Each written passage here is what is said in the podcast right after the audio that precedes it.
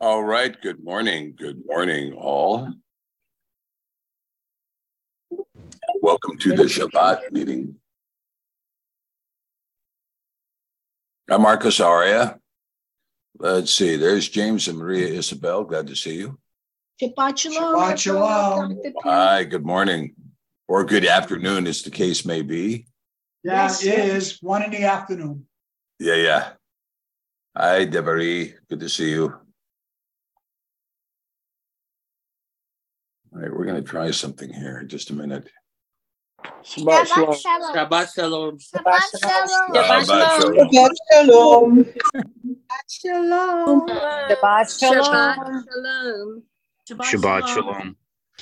Shabbat shalom. Shabbat shalom. Shabbat shalom, brother. Shabbat Pigeon. shalom. Um, Shabbat shalom. Shabbat shalom. shalom. We're all coming to dinner tonight. All right. I love you, John. It's a it's a Shabbat BYO. shalom. Bring your Make own sure food. it's, it- it's kosher buffalo. What's the dinner?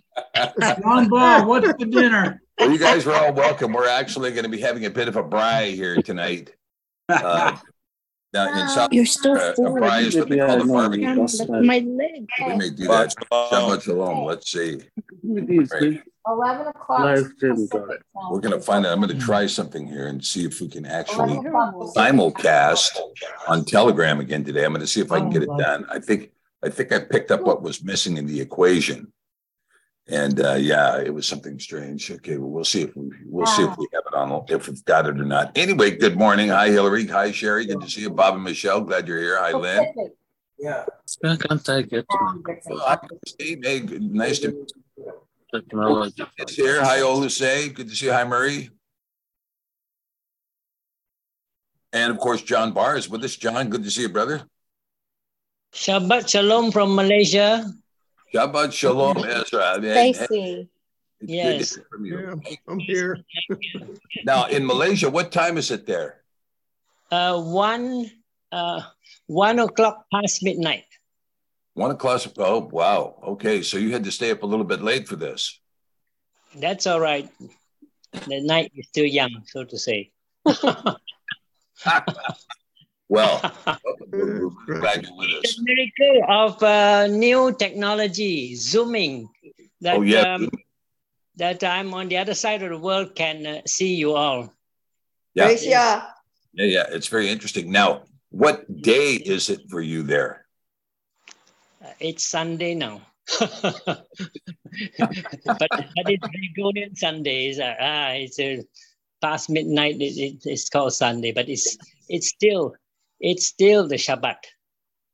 Yeah. I mean, the reason I'm asking this because, of course, sunrise to sunrise, yeah, yeah. not sunset to sunset. Sunrise to sunrise. Yeah. So also, I mean, you know, I have to tell you, uh, you know, one time I was flying home from Asia and we left the airport at noon on Friday and we got back to my town at noon on Friday. And I asked myself the question if I kept flying west, could I get back to the airport before I left? Hmm. That was the real question. and of course, I think uh, Bruce Willis explored that in some movie where he actually did it. Anyway, You cross the international deadline, you gain one day. That's right. The root call. The red call. Yeah. In man. Oh. Okay, let's see here. I now I think we are actually broadcasting. We're actually broadcasting on You are broadcasting on on moral on way. on on the way on Telegram. The Hallelujah. Yes. Okay. Yes. Hallelujah. You know what I was leaving out, Eileen? You have to start the stream from Telegram first. Yes. and, and then zoom in there. And so this, I, I mean, I do it all the time when I broadcast on Radio Free Alaska, but hmm for I was missing this equation. Anyway, uh, continued to admit people here, and it's a good morning. You know, it's so great to meet with all of you this morning because I'll tell you, it just makes my week when we come together, and uh, uh, it really does. I mean, it, it uh, it's the highlight of the week here. All right, now let me see here. I'm going to try to get the the Parshat open on another screen so I can actually read it and share the screen with you guys as we admit everybody. But I have to tell you, you know, when I did Thursday night, I was thinking it was going to be a blessing uh, to do that show, but for some people, it hasn't been a blessing at all. I mean, they don't they don't like that message, and so they've kind of come back out after me, and and it's been kind of brutal out here, if you know what I mean. But brutal or not, we take what we can get. And uh, one question that came up on the way was the discussion of what's called the Dalton, and uh, the Dalton. You know, uh, I'm not quite sure what the Dalton or the mole uh, has to do with the discussion, but apparently it had to, a lot to do with it. Given the fact that we start talking about genetics, we get into the far end of things very, very quickly. But I do believe that when we talk about scripture, that scripture is a genetic model. And that it really does, when you talk about the seed of Yasharel and uh, the seed of Noah and the seed of Abraham and the seed of the woman and so forth, that you are talking about genetics. You're talking about lineage, right? And it's so interesting that Matthew 1 would open up with the generations of Yahushua HaMashiach, the son of David, the son of Abraham. And that is, I think, a very interesting opening line for the New Testament. I mean, what do you guys think? I mean, I just think the New Testament is absolutely a fascinating uh, work because it contains information that is just explosive. And uh, so, uh, as a consequence, uh, we see some uh, we see some things that begins with explosive material right at the beginning. And you know, one of the things that I find so interesting about the New Testament is when is when Mashiach is talking with John, or, or in the Gospel of John, rather, he's talking with the, the Pharisees, and they're having an argument. We know who our father is. Who's your father? We know who our father is. And well, who's your father? Our father was Abraham, but we were never in captivity to anyone. Now, when we get into the to the parshat today, or yeah, the parshat, we're going to be talking about uh, the confrontation with Edom. And the confrontation with Edom, there is a point made that says, It is I, Yasharel, your brother. Of course, you know, hundreds of years later, but it is I, Yasharel, your brother, uh, will you let us pass? Now, how did Edom become the brother of Yasharel? Well, it tells us yeah, back in Genesis that Esau is Edom. Esau is Edom. Now, before we get into that, I want to I want to whiteboard this for just one second because there's something that we need to know here about this, which is this: that when when we look at when we look at uh, the word Edom, we see this word, you know, which is this, you know, this Aleph, Dalet, Mem, Sofit. Okay, so this word you might recognize right off the bat as Adam. So we get a distinguishment by the Masoretes who say, well, we're not going to be talking about Adam here. We're going to place uh, what's uh, what's called the holum. We're going to place a holum here. So by doing so, and then by and then by placing a, uh, a shurik here, this becomes Edom. Now, the very same word, if you were to put a kamatz here, which is like this, then you would see this as Adom. Now, Adom is what? Red. Red. And so arguably Eden was red, arguably the earth from which Adam was taken was red. And, but either way, you're talking about the same spelling. So if we come in and we say, well, look, we're not going to accept the Masoretic view, we're just going to delete these nikudot, and we're going to look and say, all right, well, what is this word? It's possible that what was being said about Esau is that an Esau is Edom, was actually saying an Esau is Adam. Now, under those circumstances, what is trying to be said there in that scripture is that Esau went from the chosen. Esau went from being a chosen. Well, met everybody here. Esau went from being chosen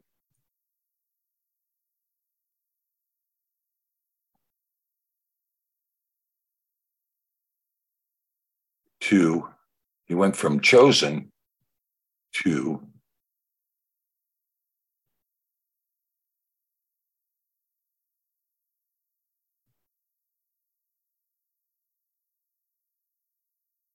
to common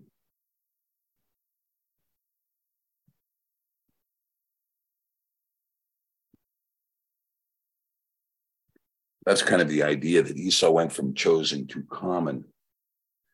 And uh, so this is something that I think we need to understand in talking about Edom and talking about the transition of Esau into Edom, and that Edom would be considered the brother of Yasharel in the Torah portion, the brother of Yasharel in the Torah portion.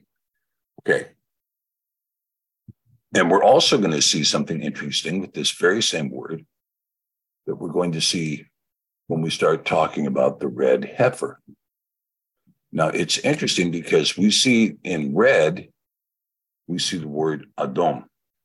And so, uh, as a consequence, if you're going to stay consistent with the uh, Masoretic pronunciation, you're going to see, of course, the holum here, and you're going to see the kamatz here. And this gives you Adom. So you would expect to see this when talking about the red heifer, that you would you would see this color here. But this isn't what we see there at all. When it comes to the red heifer, we see we see this. We see, first of all, you have here main, and then you have this and you have this. So here, hmm. this is not talking about Adom red, but rather is talking about Adama.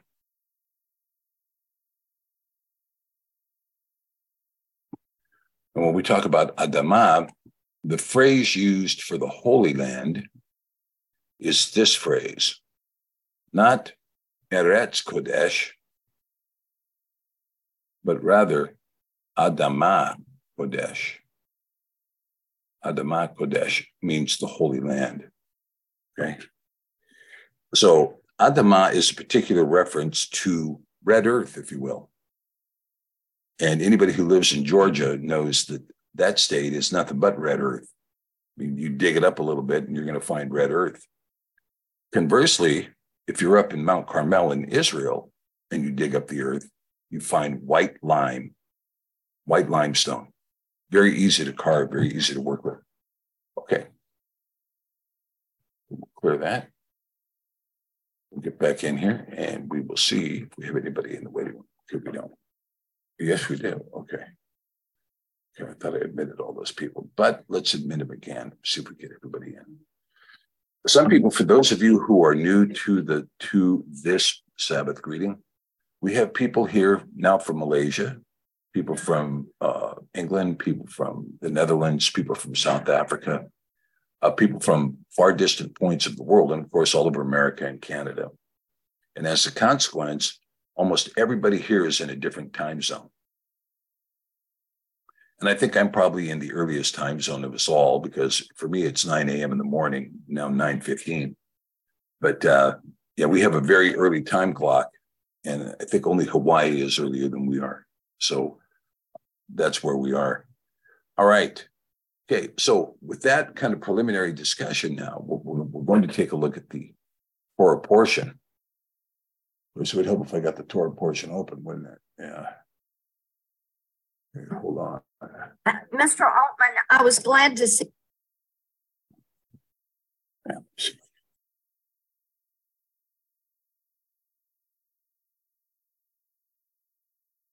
You know, when I go to convert the recording of the Sabbath meeting, because the Sabbath meeting is a quite large video recording, it usually takes me at least six hours to convert the recording, and sometimes longer, uh, because I have to keep the computer open for it to do it.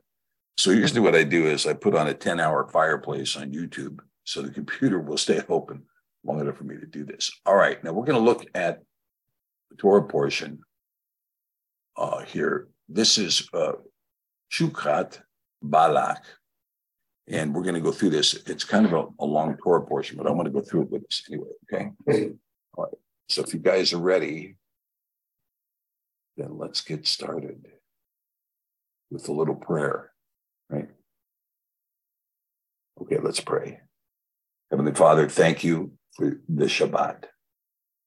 Father, we thank you for gathering us together under your wings as a kehilah before you, as a fellowship before you. That we have come together in your name, the children of Yasharel and those who sojourn with them lift up your name and to look what it is that you have given to us in your word. Thank you for the opportunity to do that, Father. Bless our time together in shalom and in grace, that we would be kind and merciful to one another, and that our words would be kind and edifying before you. Be with us in spirit and truth today. Yahweh Sevot, hallelujah. Amen. Amen. Okay. All right, well, let me see if I can share the screen here. Good luck. I had such problems on Thursday night getting the screen share going, but you know, you never can tell technologically. I might actually find out what I'm doing. You never know, it could happen. Okay. All right, so here we go. Let's begin here. This is from the Parshat is from Numbers, chapter 19, and going through chapter 22 interesting where the parshat would cut off because we miss out on one of the most difficult passages in all the Torah. And maybe it's good that we, we leave it out. All right. And Yahweh spoke unto El Moshe and unto El Aharon, saying, This is the ordinance of the Torah which Yahweh has commanded, saying, Speak unto the children of Yasharel that they bring you a red heifer without spot, and wherein there is no blemish and upon which never came a yoke. And ye shall give her unto Eleazar the priest, that he may bring her forth without the camp. And Are one you shall, sure you'd rather have Sonic or you want me to go in here and grab a plate? Like, well, you can grab a plate if you'd like, but probably better if you kept that conversation to yourself. Kid, I'm just kidding. Kidding. Let me continue. All right. Speak unto the children of Yasharel that they bring you a red heifer. Now, again, here we're going to look at this verse on eSword, possibly, to get an idea what's being said here. And ye shall give her unto Eleazar the priest, that he may bring her forth without the camp, and one shall slay her before his face. In fact, let's just stop right there and look. Okay, let's look. I think it's worth the time to do it.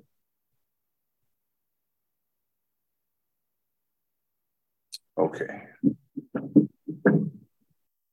Drop in the numbers. Numbers 19. Okay. Okay. And check it. Yeah. 19.2. Okay. All right, and you guys can see eSword.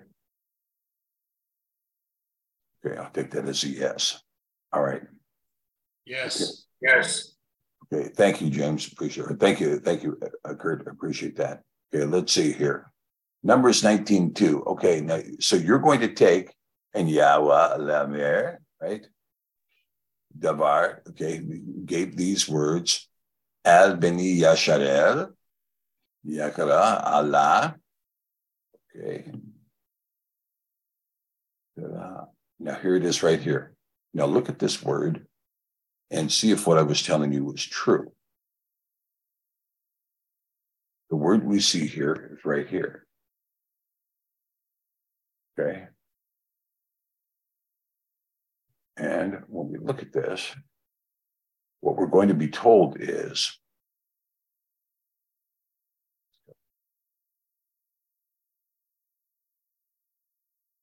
come on, you can do it. There we go. Yeah, you see. Well, again, here just a moment.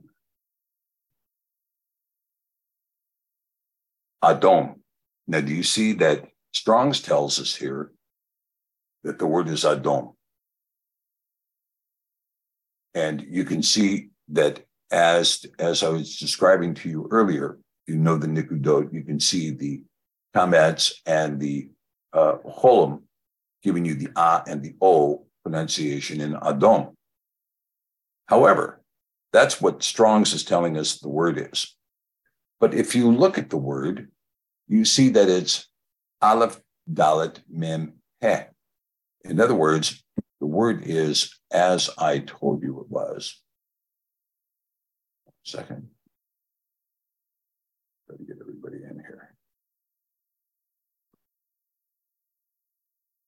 And let's go into it here. So you see that the word is like this Aleph, Dalet, and then Mem, not Mem Safit, just Mem, and then He. That is the word we see here. Now you have to remember that there has been huge mythology built out of the red heifer. You guys know that a lot of people have shared videos. Oh, somebody found a red heifer in Texas and they sent it over to Israel, and it's a red heifer without blemish. Therefore, the third temple is going to be built. And on and on and on it goes about the red heifer. Maimonides wrote extensively about the red heifer. But we can see that it really is not red at all.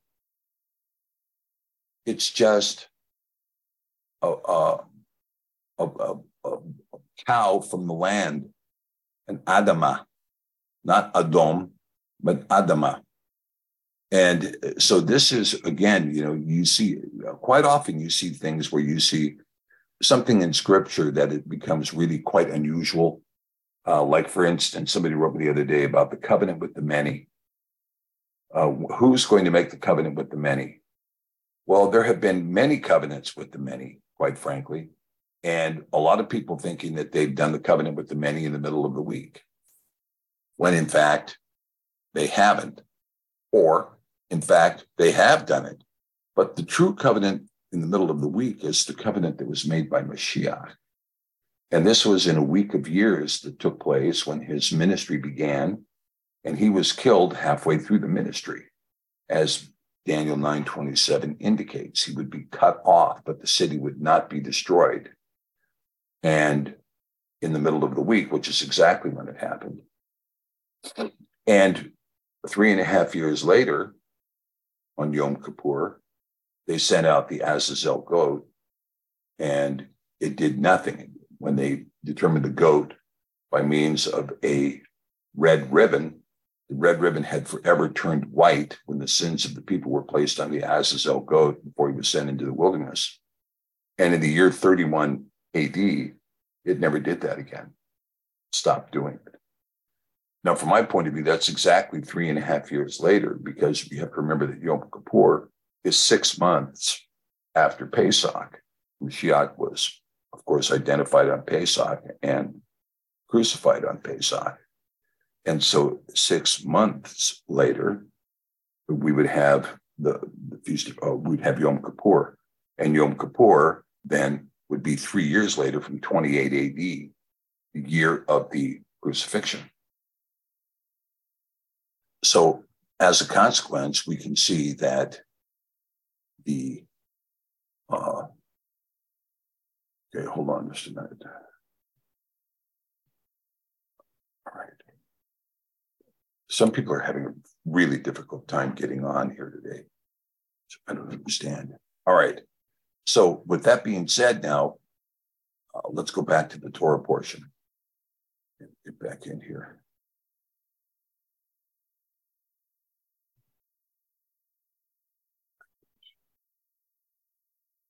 Okay. And you shall give her to Eleazar the priest, he may bring her forth without the camp, and one shall slay her before his face. Now, I want to ask you a question. If the red heifer has been slain, is it a dead body? Well, yes, it is. All right. And Eleazar the priest shall take of her blood with his finger and sprinkle her blood directly before the tabernacle of the assembly seven times. And one shall burn the heifer in his sight. Her skin, her flesh, and her blood with her dung shall he burn. And the priest shall take cedar wood and hyssop and scarlet and cast it into the midst of the burning heifer. Okay, cedar wood, hyssop, scarlet, cast it into the midst of the burning heifer. Now, you might recall hyssop was used in two places prior, or, or in two places that you might find of significance. One is you see that the hyssop was used to dip in the blood of the lamb, the Pesach lamb, and people were instructed to dip the hyssop into the blood of the Pesach lamb and to strike twice the doorposts of their homes, that death might pass over them. And later we see the hyssop dipped into the vinegar and placed up to the mouth of Mashiach just before he died in response to his statement that he was thirsty. Okay. Then the priest shall wash his clothes and he shall bathe his flesh in water. And afterward he shall come into the camp and the priest shall be unclean until the even. Now, wait a minute. This is a priest who touched an, a dead body, but he's going to be, he's only going to be unclean until even, right? And he that burns her shall wash his clothes in water and bathe his flesh in water and shall be unclean until the even. And a man that is clean shall gather up the ashes of the heifer and lay them up without the camp in a clean place and it shall be kept for the assembly of the children of Yasharel for a water of separation. It is a purification for sin. Now, this you're going to see here that, and let's talk about this. And he that gathers the ashes of the heifer shall wash his clothes and be unclean until the even. And it shall be unto the children of Yasharel and unto the stranger that sojourns among them for a statute forever. He that touches the dead body of any man shall be unclean seven days. Any man, right? He that touches the dead body of any man, he shall purify himself with it on the third day. And on the seventh day he shall be clean. But if he purifies not himself with the third day, then the seventh day he shall not be clean. Whosoever touches the dead body of any man that is dead and purifies not himself, defiles the tabernacle of Yahweh, and that soul shall be cut off from Yasharel, because the water of separation was not sprinkled upon him. Okay, now you might imagine here that this is where you get the idea of holy water being sprinkled on you uh, inside the Catholic Church. And priest comes by with the, the wand of holy water and he's sprinkling everybody with the holy water right? But the question is with that holy water, did that holy water come from a red heifer that was without spot, that had been burned with hyssop and with scarlet and with cedar wood, and that this was where the water of separation came from? And how about the sprinkling that goes on with the baby? And so this is what? He that gathers the ashes of the heifer shall be even. And just a minute water of it, it shall be kept for water of separation for the children of Yasharel. It is a purification for sin. All right. Well, now we see that you need to be sprinkled if you touch the dead body. Okay. This is the Torah when a man dies in a tent, all that come into the tent and all that is in the tent shall be unclean for seven days. And every open vessel which has no covering bound upon it is unclean. And whosoever touches one that is slain with a sword in the open field, or a dead body, or the bone of a man, or a grave, shall be unclean for seven days. And for an unclean person, they shall take of the ashes of the burnt heifer of purification for sin, and running water shall be put thereto in a vessel. And a clean person shall take the hyssop and dip it in water, and sprinkle it upon the tent, and upon all the vessels, and upon all the persons that were there, and upon him that touched a bone, or one slain, or one dead, or a grave. And the clean person shall sprinkle upon the unclean on the third day, and on the seventh day, and on the seventh day he shall purify himself, wash his clothes, and bathe himself in water, and shall be clean at evening. But the man that shall be unclean and shall not purify himself, that soul shall be cut off from among the assembly, because he has defiled the sanctuary of Yahweh, and the water of separation has not been sprinkled upon him, he is unclean. And it shall be a perpetual statute unto them that he that sprinkles the water of separation shall wash his clothes, and he that touches the water of separation shall be unclean until even. And whatsoever the unclean person touches shall be unclean. And the soul that touches it shall be unclean until even. Well, we know that there is a certain amount to be said for the touching of a dead body and the transmission of potential disease, right? The transmission of disease is all possible in from touching a dead body, and that these would be precautions that would have to be taken. All right. Chapter 20 Then came the children of Yasharel, even the whole assembly, into the desert of Sin in the first month. And the people abode in Kadesh. And Miriam died there and was buried there. And there was no water for the assembly. And gathered, they gathered themselves together against Moshe and against Aharon.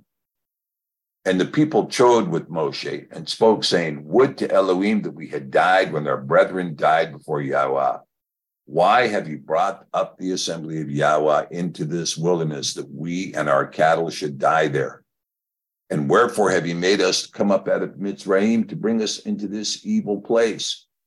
It is no place of seed, nor of figs, or of vines, or of pomegranates, neither is there any water to drink. Now, I want to ask you guys a question.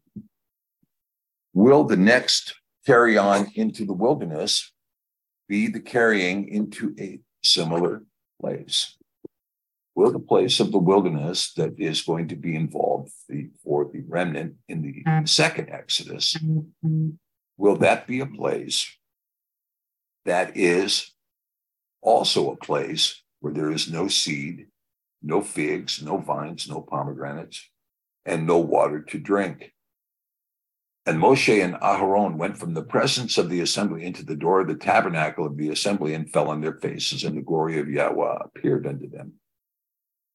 And Yahweh spoke unto El Moshe, saying, Take the rod and gather the assembly together, you and Aharon your brother, and speak ye unto the rock before their eyes, and it shall give forth his water, and you shall bring forth to them water out of the rock so you shall give the assembly and their beasts drink.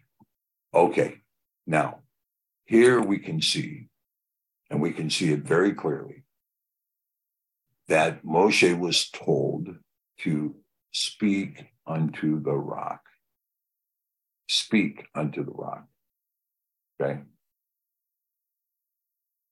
And Moshe took the rod from before Yahweh as he commanded him and Moshe and Aharon gathered the assembly together before the rock.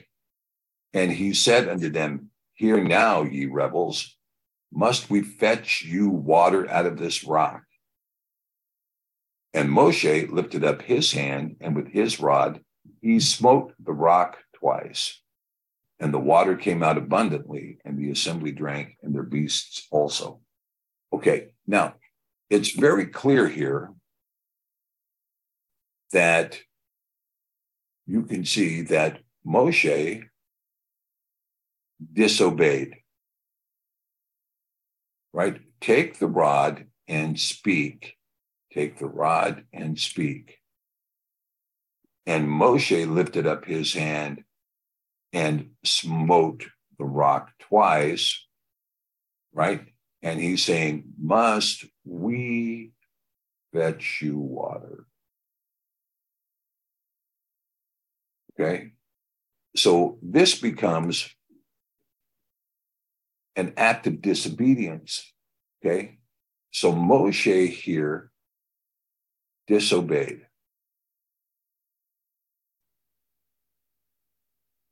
Now, very important for us to realize that scripture tells us clearly that Moshe disobeyed. Now, even though he disobeyed, nonetheless, the water came out abundantly. Moshe disobeyed, and yet the water came out abundantly. All right. Let's continue.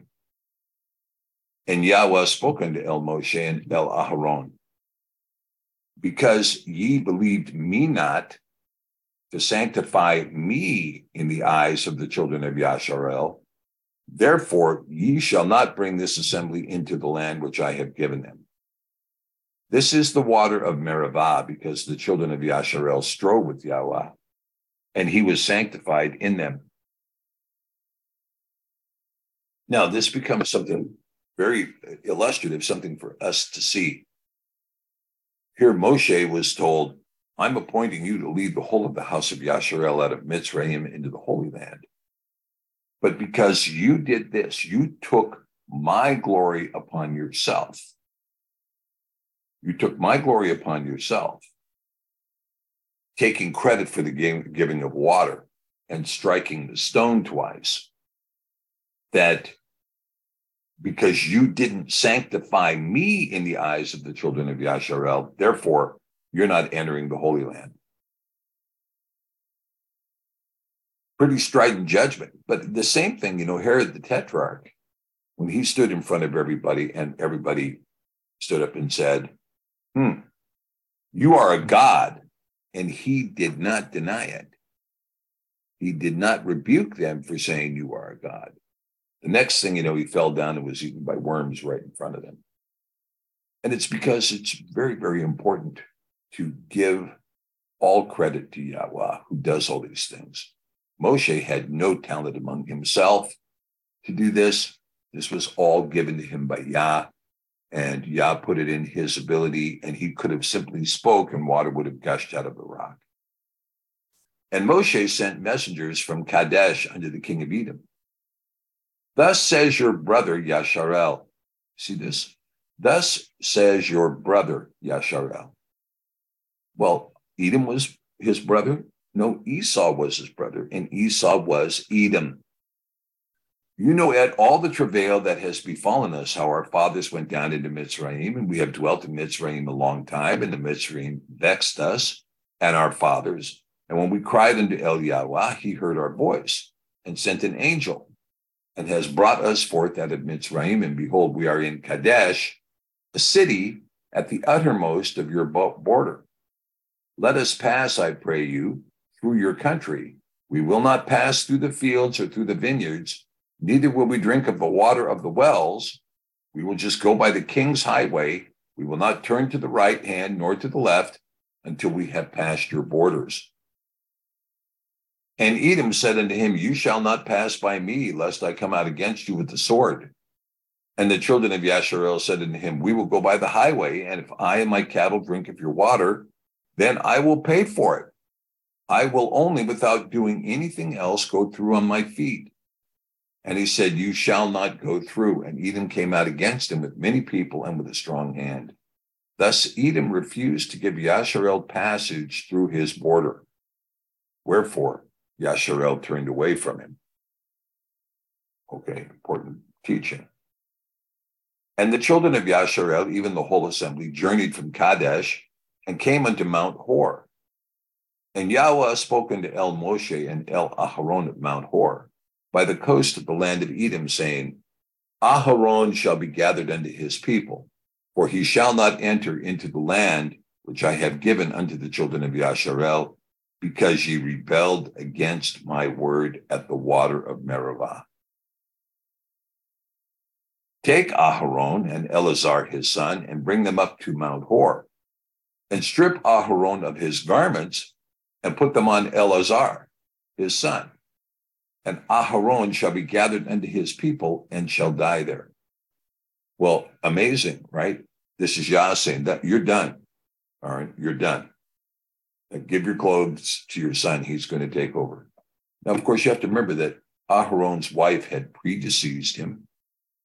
And so this isn't long after she died, and that uh, Aharon is going to die.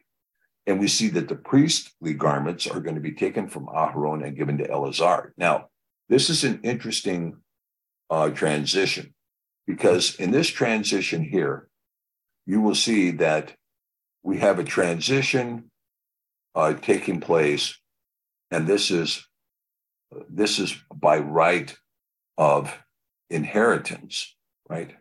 This is by right. The, the priesthood is going to go to Eleazar, his son.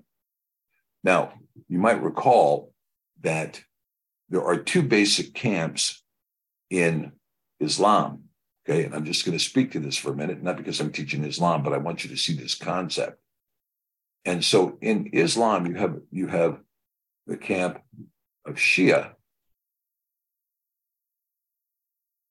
and you have the camp of Sunni. Now, these two camps disagree fundamentally at this level. Okay. The Shia believe that when Muhammad died, his son should be the heir to the prophet and should lead Islam. Well, of course, Muhammad had no son, but he had a daughter whose name was Fatima, and she had two sons. And so his son, uh, Hussein, became the leader of the Shiite movement. Now, and he was killed, he was murdered. And when he was murdered, his uh, his city became the sacred shrine of Shia of the Shiites in Iraq. And the Sunnis, on the other hand, took the position no, no, this is a no go. This is, we're, we're, we're saying no to this idea. We're going to say no to this idea. And instead, we believe this should be a political accession. In other words, the throne does not go to the heir, but rather goes to the most qualified political person. So before uh, Hussein became uh, active, there was an heir to Muhammad whose name was Ali. This is where Muhammad Ali got his name, Muhammad the first, Ali the second, Imam. And so they believed that the right of accession went to a political leader, not to the son.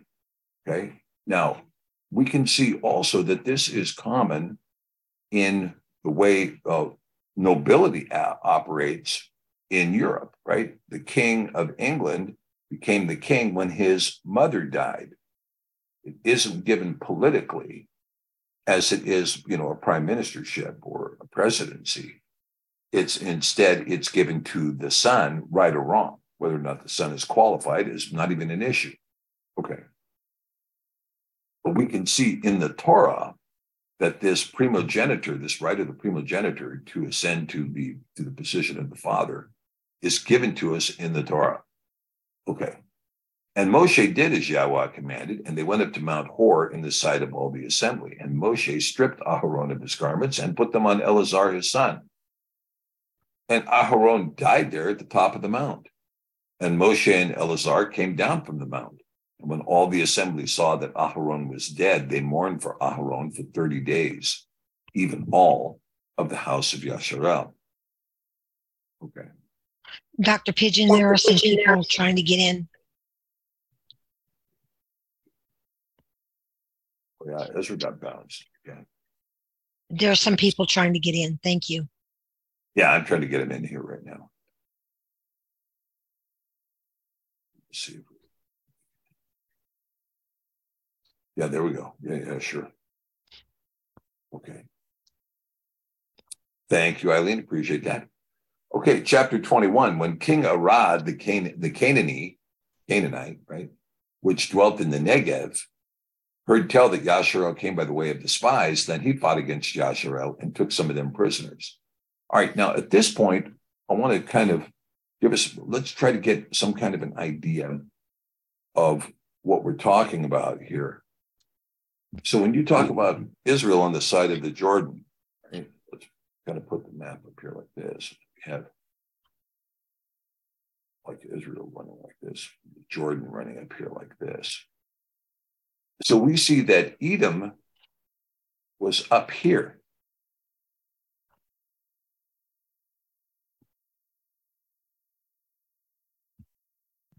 And that Yasharel was coming in this direction because the Canaanites are down here in the Negev.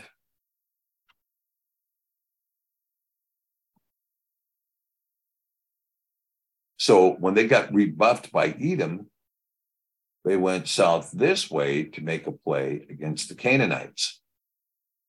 And so what do we get here? We see that, and Yasharel bowed unto Yahweh and said, If you will indeed deliver this people under my hand, then I will utterly destroy their cities. And Yahweh hearkened unto the voice of Yasharel and delivered up the Canaanim and they utterly destroyed them in their cities. And he called the name of the place Hormah.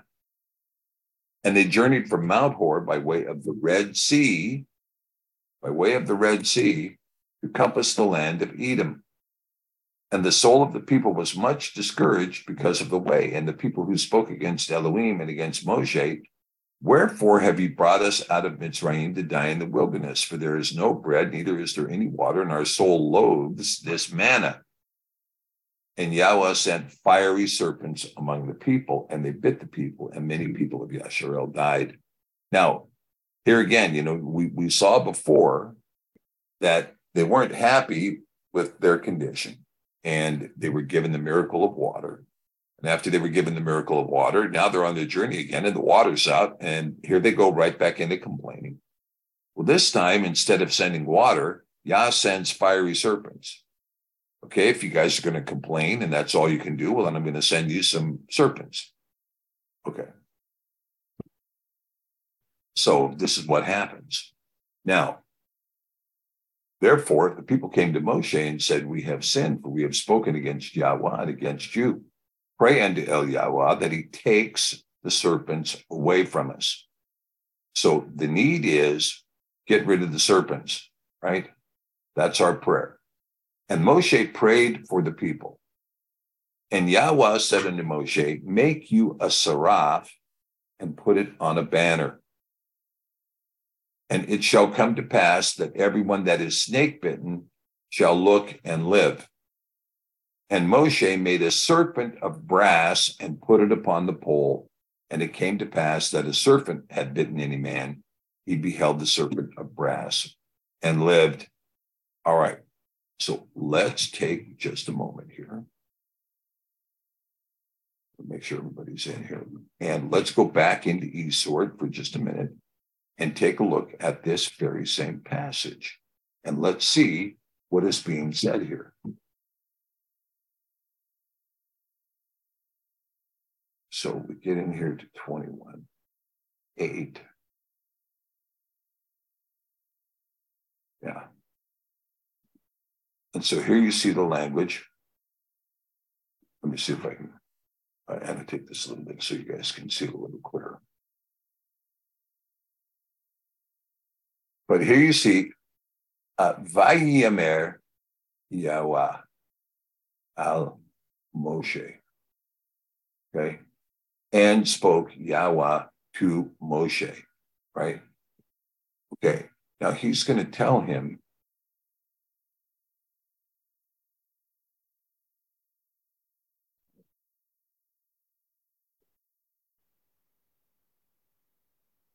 he's going to tell him to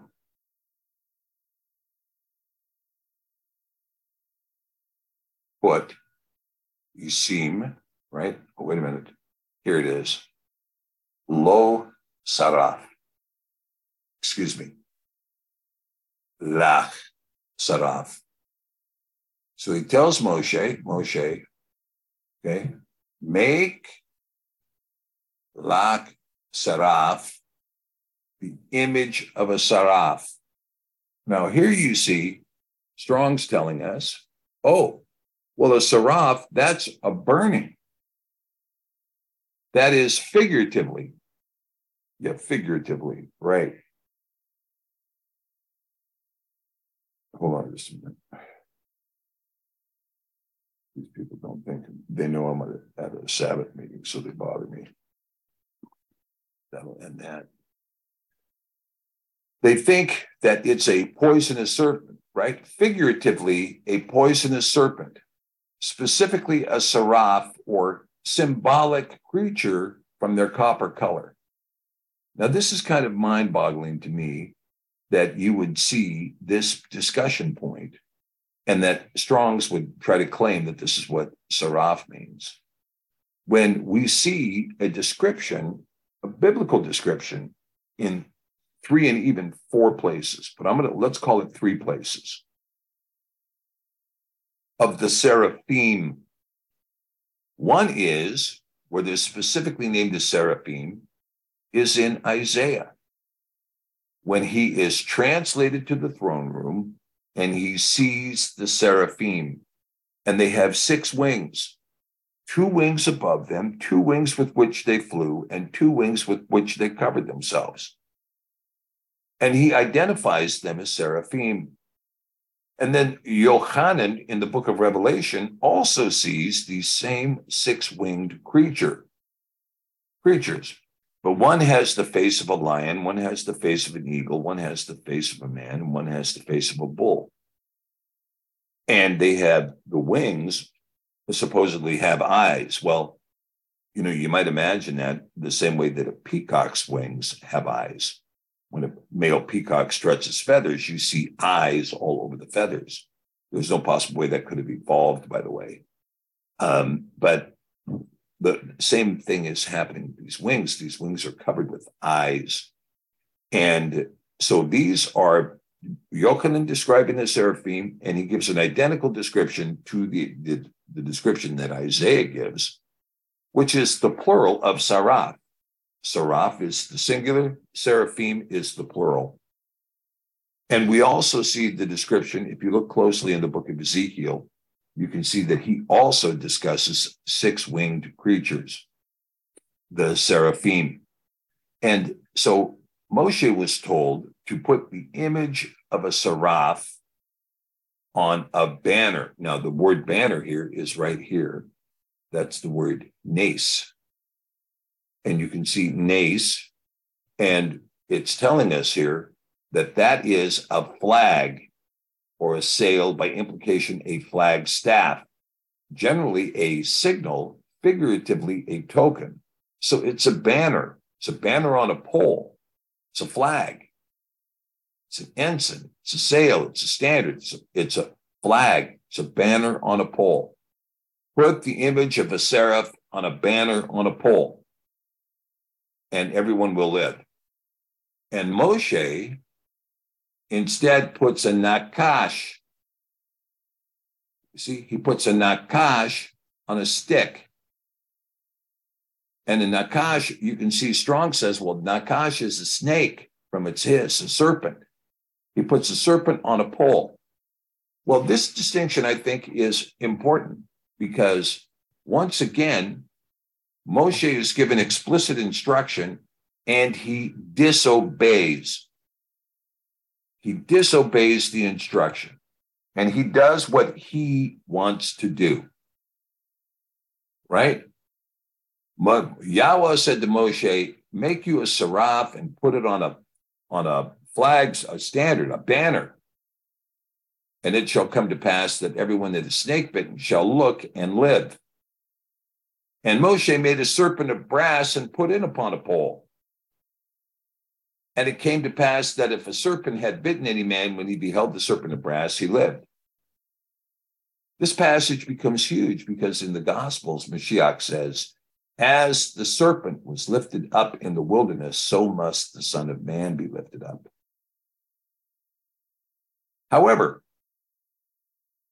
what does that mean? Well, in the Wisdom of Solomon, a book that has been deprived and taken away from the average person in the American church who is disallowed from reading the Apocrypha by their pastors, or you can't read the Wisdom of Solomon.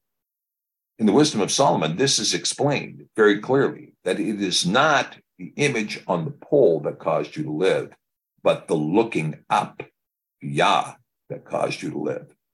Okay? There's a difference. And the children of Yasharel set forward and pitched in Ovot, and they journeyed from Ovot and pitched at Ayah Avarim in the wilderness, which is before Moab, toward the sun rising. So here now they're in what you might call eastern Jordan. From thence they removed and pitched in the valley of Zered, and from thence they removed and pitched at the other side of Arnon, of excuse me, Aman, which is in the wilderness that comes out of the coast of the Amorim or no, it's Arnon, is the border of Moab, and between Moab and the Amorim. Wherefore it is said in the Sefer of the Wars of Yahweh, oh, look at this. Again, we see something that is worthy of note in your own particular Bibles or on your own Sephers, that there was a book of wars. The book of wars that is identified right here that doesn't exist in modern manuscripts. Now, I have a blog up uh, on Sefer website that discusses all of the books that are named in Scripture that do not exist in Scripture, in addition to a whole bunch of other books that are named that are lost books that are also not in Scripture. So there's a kind of a comprehensive blog on that on the, on in, at the Sefer. What he did in the Red Sea and in the brooks of Arnon, and at the streams of the brooks that go down to the dwelling of Ar and lies upon the border of Moab. So there's a whole discussion of what took place in these wars. And from thence they went to Beer, that is the well where Yahweh spoke unto Moshe, gather the people together and I will give them water. So they simply called that Beer, not Beersheba, seven wells of, of Abraham, but just Beer. Then Yasharel sang this song Spring up, O well, sing ye unto it. The princes dug the well. And believe me, this is what they used to do. They used to dig the wells, and they would dig 50 feet to get to a well. Very dangerous uh, thing to do. The nobles of the people dug it by the direction of the Torah giver with their staves. And from the wilderness, they went into Matanah. And from Matanah to Nakaliel, and from Nakaliel to Bamot and from Bamot in the valley that is in the country of Moab to the top of Pisgah, which looks towards Yeshimon. And Yasharel sent messengers unto Sishon, the king of the Amorim, saying, Let me pass through your land, and we will not turn to the fields or into the vineyards. We will not drink of the waters of your well, but we will go along by the king's highway until we be past your borders. And Sishon would not suffer Yasharel to pass through his border, but Sishon gathered all his people together and went out against Yasharel into the wilderness. And he came to Yahatz and fought against Yasharel. And Yasharel smote him with the edge of the sword and possessed his land from Arnon unto Yabok, even unto the children of Ammon, for the border of the children of Ammon was strong. And Yasharel took all these cities and dwelt in all the cities of the Emerim, in Heshbon, and in the village, villages thereof. For Heshbon was the city of Sishon, the king of the Amorim, who had fought against the former king of Moab and had taken all of his land out of his hand even unto Arnon. So you see that the land really didn't even belong to Sishon or the Amorim. He had taken it from the Moabites. Wherefore they that speak in Proverbs say, Come into Heshbon and let the city of Sishon be built and prepared. There is a fire gone out of Heshbon, a flame from the city of Sishon. It has consumed Ar of the Moab, and Baali, Bamod of Arnan.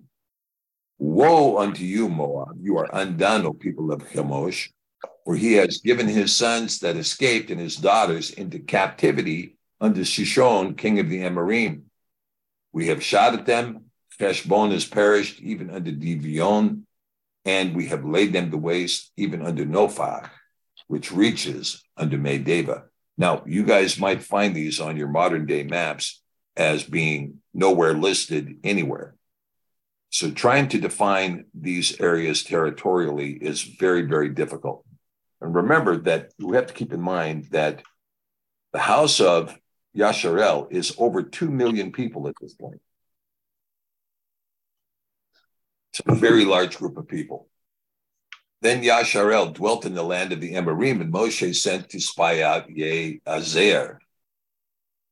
And they took the villages thereof and drove out the Amorim that were there. And they turned and went up by the way of Bashan. Now, Bashan, we know, is kind of in what we call, well, we don't know it, but we believe it's in southern Syria, southern Syria.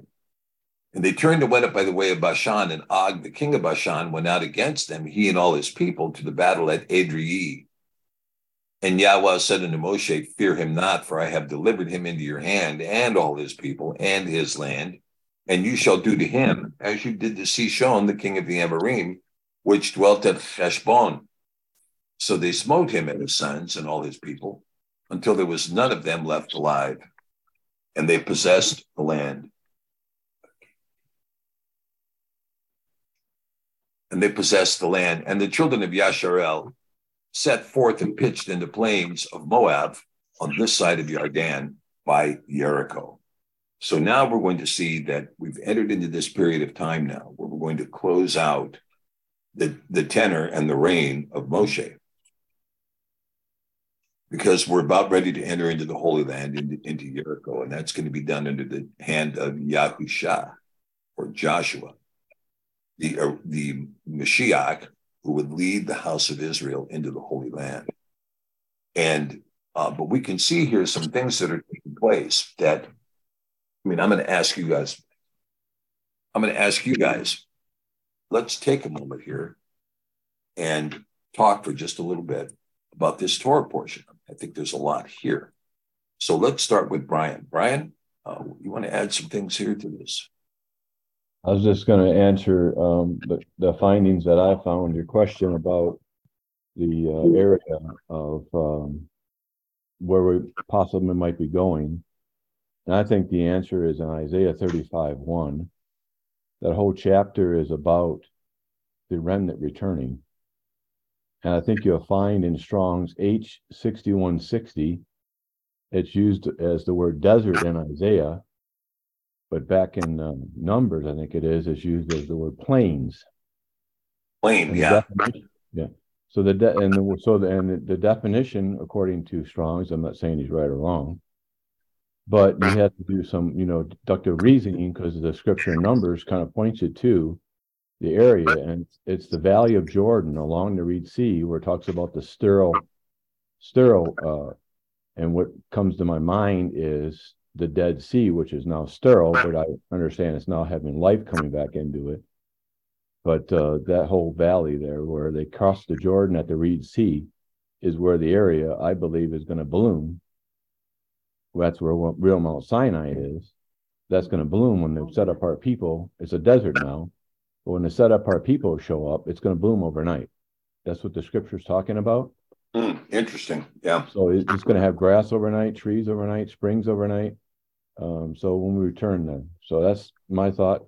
That was the thought of I had for a long time now, but I thought that might be an input to your question earlier. So that's all I have. Yeah, I think that's a very good response, uh, Brian, and thank you for bringing that up. And you're right. I mean, Ezekiel also predicts a similar thing, right? And he not only says that will it, you know, bloom again, But that the kind of blooms are going to be such that the, I mean, it's going to be the kind of fruit trees and, you know, kind of uh, vegetation that is so prolific, so huge, you know, so healthy, so new, uh, so full of nutrients. And, you know, I mean, it just goes on and on and on describing about how wonderful this reblooming is going to be. Yeah, that's a very good point. But And it- I- it's interesting. Yah says that you don't let the land rest, he's gonna let it rest. And to me, a desert speaks huge of resting. It's not producing any fruit.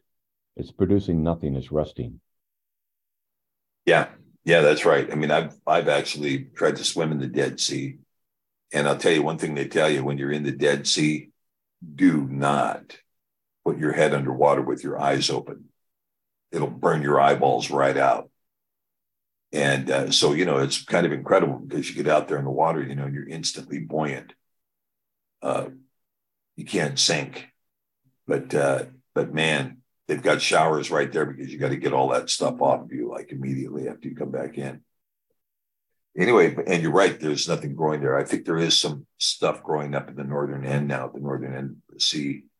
But you know, that is that area is 2,600 feet below sea level. No, maybe 1,200 feet, 1,200 feet below sea level.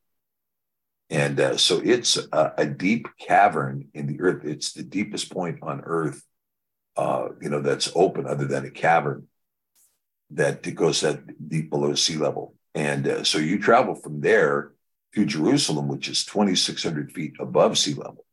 And you do that in about 10 miles, you know, coming up to Jericho, right? That's all uphill.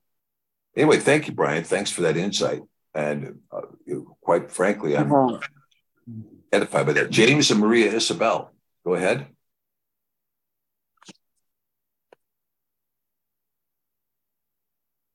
Okay, we're unmuted. Um, Hi, Maria Isabel. Hi, Dr. Pigeon. Uh, when you made that clarification on, uh, Exodus, tw- I mean, Numbers twenty-one, verse nine. I, I have also Second Kings 18, 1 through four. And I think now I have a better understanding what that means because of how you, those words are defined in Hebrew. Uh, I don't know if you want me to read it or if you want to read it. Go ahead. Okay, and it came to me in the third year of Hosea, son of Eliah, sovereign of Israel, that Hezekiah, the son of Ahaz, sovereign of Yehuda, began to reign. He was 25 years old when he began to reign, and he reigned 29 years in Jerusalem. And his mother's name was Abi, daughter of Zechariah. I think that's how you say it. And he did what was right in the eyes of Yahweh, according to all his father David did. He took away the high places and broke the pillars and cut down the Ash, Ash, Asherah Hmm, Asherah poles, yeah. and broke in pieces the bronze serpent which Moshe had made. For unto those days the children of Israel burned incense to it and called it Nehushatan. And that was it. And that kind of go fell in line with what you were saying with those Hebrew words. Yeah, yeah. Well, I mean, when you say it, Neh- Nehush Hatan, that's very interesting because you see two words joined there, right? Yeah. Which is a Nakash and Satan, and the adversary of the serpent. But you know, this Nekushtan would also become, uh, you know, Asclepius, and we see in the in the legend of uh, Egyptian mythology and Greek mythology and so on, Asclepius was, you know, the serpent wrapped around the pole. And to this day, it is the symbol of modern medicine. Yes, yeah. And, you know, so we see here something that uh, became an act of disobedience would become a an idol. And that idol is still with us. You can you can destroy the brass on top of the rod of Aaron all day long, but you still end up with that this thing being worshipped. Yeah. And uh, so, anyway, that's kind of the problem we have. But thank you, um, thank you for reading that passage. I really appreciate that. That was a passage I was going to bring up. But we know it became an idol and it's very clear. And, and when uh, it was destroyed, it was destroyed rightfully before Yah. In other words, no one was admonished for destroying that serpent on a pole. It was destroyed rightfully. And you can see now where we are now. I mean, we're, again, we're at war again with, um, you know, the, the, um, the sorcerers who call themselves pharmacists. You know, the, the pharmacy providers, the pharmaceutical companies, which are practicing pharmakeia, which is the Greek word for sorcery. And we're at war with them. You know, they're trying to, uh, uh, once again, uh, pass laws banning all naturopathic remedies. Yes. Oh, yeah, that happened in Canada. Yeah. Yeah, Did they do it in Canada? Yes. Not surprising. Yeah. Not surprising. We look up to Yahweh. Um, homeopathic remedies are not banned here. They're not, Ariel. Explain to us what, what's I going on. all the time. So is it proposed, do you know? Um, they're proposing, that doesn't mean that's going anywhere. Yeah, it's been proposed in the States too. And uh, thank you for clarifying that, Ariel, because you live where? You live in Ontario, correct? I'm in Ontario. I buy homeopathics and I create my own homeopathics as well. So Yeah, that's a problem for him too, because when you talk about homeopathic remedies and trying to ban them, I mean, how do you how do you ban apple cider apple cider vinegar? You know, that's mm-hmm. hard to do. And Well, some of have- their home remedies can be easily grown. yeah, you just have to go out into a field here and get them. Yeah. You're gonna have to ban apples. Yeah, right, right. I mean, I mean, here you go, right? And so this is the kind of thing that's going on. But nonetheless, the pharmaceutical companies, many of whom are admitting to uh, being engaged really in notorious criminal acts, knowingly placing things in their in their products. And there's been people that have been killed for telling people what's in their products. Yeah. And uh, you know, it's really a horrendous industry but it- it's it is the idea of going and following behind this Asclepius, this serpent on a pole, and keeping it enshrined as, uh, you know, a god, and engaged in idolatry. So it's very interesting. All right. Well, thank you for that. I appreciate that. And again, thank you, Maria Isabel, for giving us that passage. Okay, Catherine Wilma. Did you have something you wanted to add? Shalom, brother. Shalom. Um, I just love the story of Moshe going into Joshua and Caleb because it just shows you how human Moshe was. And I certainly don't want to be a type of Moshe figure because I'd rather be a Caleb and a Joshua type figure. Because obviously, when the 12 spies went in, 10 came back with a bad report. But Joshua and Caleb, they had a beautiful warlike spirit. They were conquerors and overcomers.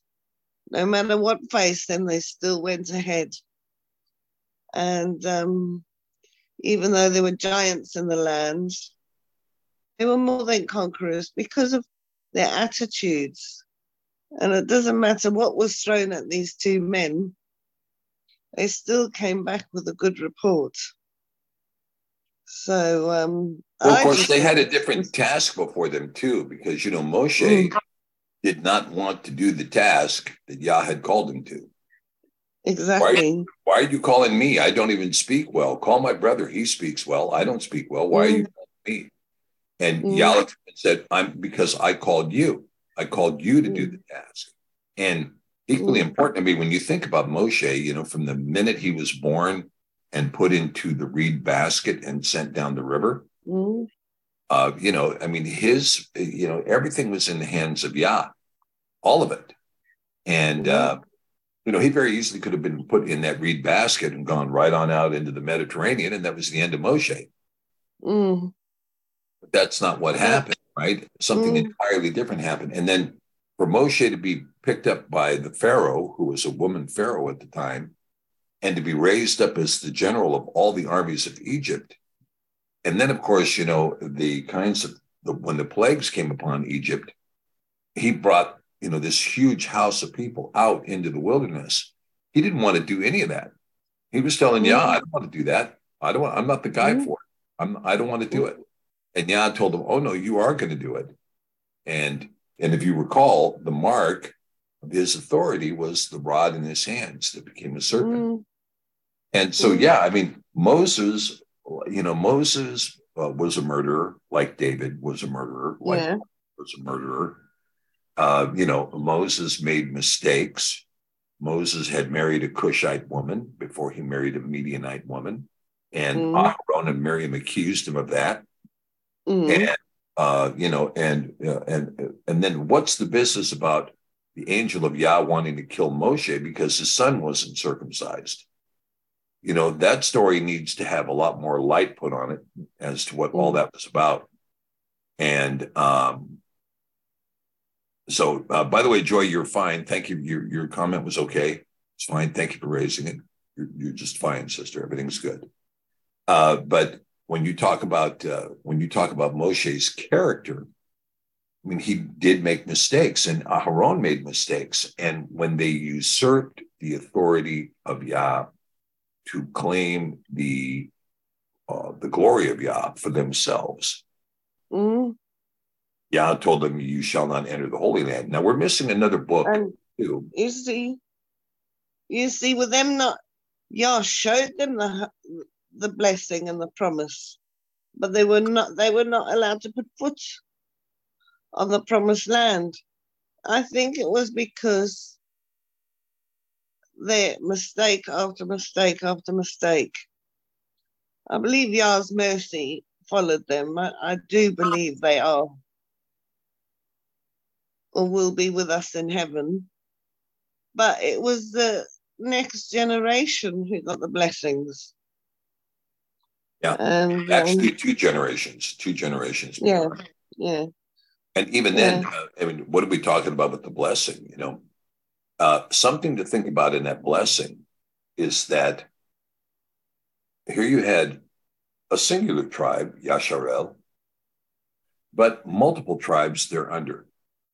And they were formed under four banners, right? Mm, They, they would they would march under four banners. So you had the initial tribe, which was one, and then it was divided into four divisions. You had the lion, you had the eagle, you had the ox, you had the man. And interestingly enough, those are the same faces you see on the seraphim, mm, four faces of the seraphim the ox, the eagle, the lion, and the man. And from those four camps, they're divided into the 12 tribes. Now, it's actually more than the 12 tribes because you had the tribe of Joseph, who was also with them, but not identified as Joseph. You had Ephraim and Manasseh. So some of the people that sojourned with Yasharel were Joseph. And this was the tribe that was born unto uh, Joseph and Asenath after Ephraim and Manasseh were born.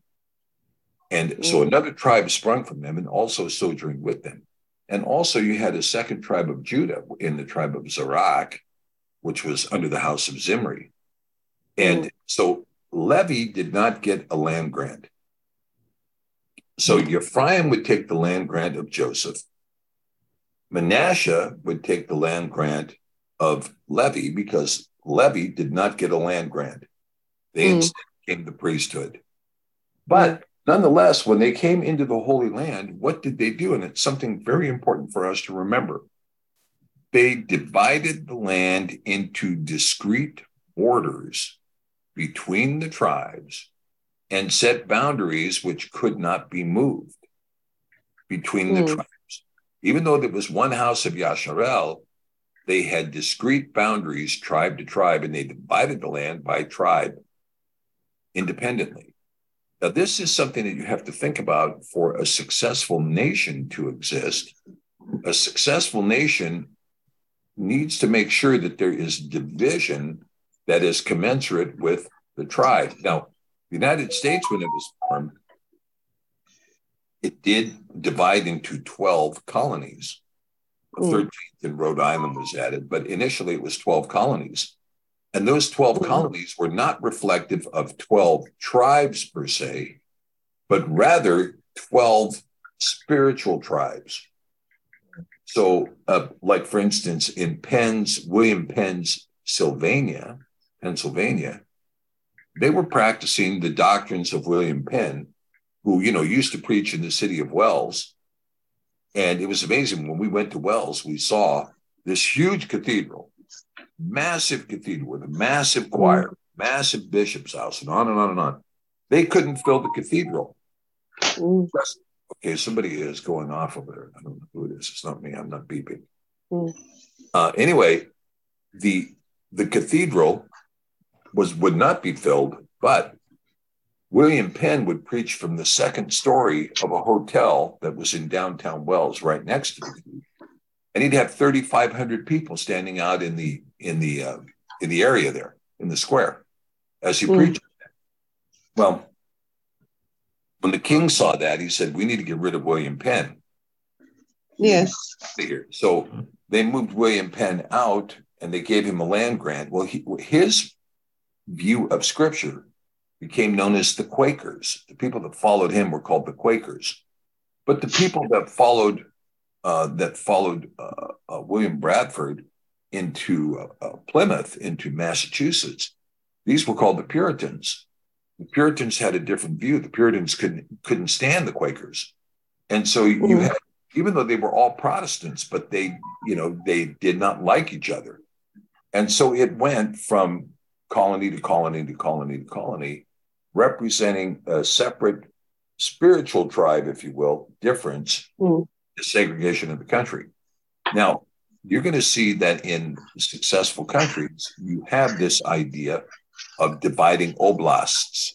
Now, you Yeah. mentioned this in a, in a private message to me about this fellow Ellerton who was from Lancashire wanting to establish a second national fabric in uh, Northumberton, right? Uh, Northumbria. Am I right about this? He wanted to he wanted to create so that you would have Scotland, Northum- Northumbria, Wales, England, so that the northern half of what is now England would be a discrete political area. And you know, going back to 900 AD and the and the Danish kings that were there, and of course that idea of you know, I don't know if York would be the capital of that, probably York, uh, but you know, you would see the idea of once again a discrete political faction there. Well, sometimes that's a correct way to go. And if we see a uh, if we see a group of people who can learn to understand that, then we can learn to live with one another. And you know, it's very important to be able to live with one another. By but you know what they have they have a saying out there: uh, "Strong fences make for good neighbors." And because when you have a strong boundary and you have a strong fence, well, then you know where the dividing line is. We can do our stuff up right on mm-hmm. up to that inch, and you can do your stuff right up to that inch. But a strong fence makes for a good neighbor. And mm. so you can see, for instance, like, for instance, if you don't mind my just taking a second to discuss Ukraine, Ukraine feels like the Ukrainian people feel like they have been bound up with Russian things forever. And of course, Russia, when it reached out to control all this land, which under the premises of the czars, that's what they did, they essentially mm. gathered all the land where nobody was living under a single tutelage. But then the Russians would impose the Russian language on those areas. Even though you were free to speak your native language, you were mm. required to learn the Russian, Russian language as well. This was the dominant paradigm of the USSR. Any mm. SSR state, they had to speak Russian. And many of the states hated the Russian language. They didn't want to speak Russian. And Ukraine was one of them. They didn't want to speak Russian. They hated the Russian language. Georgia was another. And so the instant that they broke free from Russia, the idea of learning the Russian language went the way of the wandering dove. They didn't want to learn it anymore. Well, then Ukraine took the position that native Russian speakers really had no place in Ukraine. Now, if that's the case, well, then you need to discreetly divide your country and put up fences between those places where people speak Russian as Mm. native Russian speakers and those people that don't. And Mm. having done such a thing like this, see, it's one thing to say, okay, we don't want any Russian speakers here. It's another thing to say we want the land that belongs to the Russian speakers, however. That's a different issue altogether. See, Mm. completely different issue. And so this is part of the reason why, if this had been, if this rationale had been, and now you can see it's very clear, the Ukrainians are willing to put up a half a million men, 500,000 men to tell the Russians, we don't want your stuff in Ukraine. Okay. That's what they're willing to do. And so they, they're Mm. just, you know, blindly marching into, into machine guns is what they're Mm. doing. But the argument is being made we don't want your Russian stuff in Ukraine. Now, a civilized way to do that would have been to say, look, we're Ukraine. We don't want the Russian stuff here, which means Russia, you need to come and collect your statues. You need to come and get your stuff and take it out of here. We're not going to keep it here anymore. We're not going to destroy it, but you need to come and pick it up and take it home because it's not going to remain here. Mm. Even in Russia, they did that when the Soviet Union fell. They they put up a stat uh, park of fallen statues, and they put Stalin over there in the park of fallen statues, and they poked his eyes out and put him in front of a fence of skulls. Right? Russia did that. So you can see that in this kind of ordinance, okay, fine, but you have to be discreet about it, and you have to recognize if you're going to take that position then you cannot hold the lands that belong to Russian speaking people. You have to segregate, you have to, and you have to delineate and divide by land. Now, you can see this goes on in Canada, for instance, where you have French speaking Quebec uh, as a province, and it is very clearly delineated between Quebec and Ontario. In Ontario, they speak dominantly English, and in Quebec, they speak dominantly French and mm-hmm. you have a pretty clear de- delineation. Now by respecting each other's languages they can continue to exist in one union.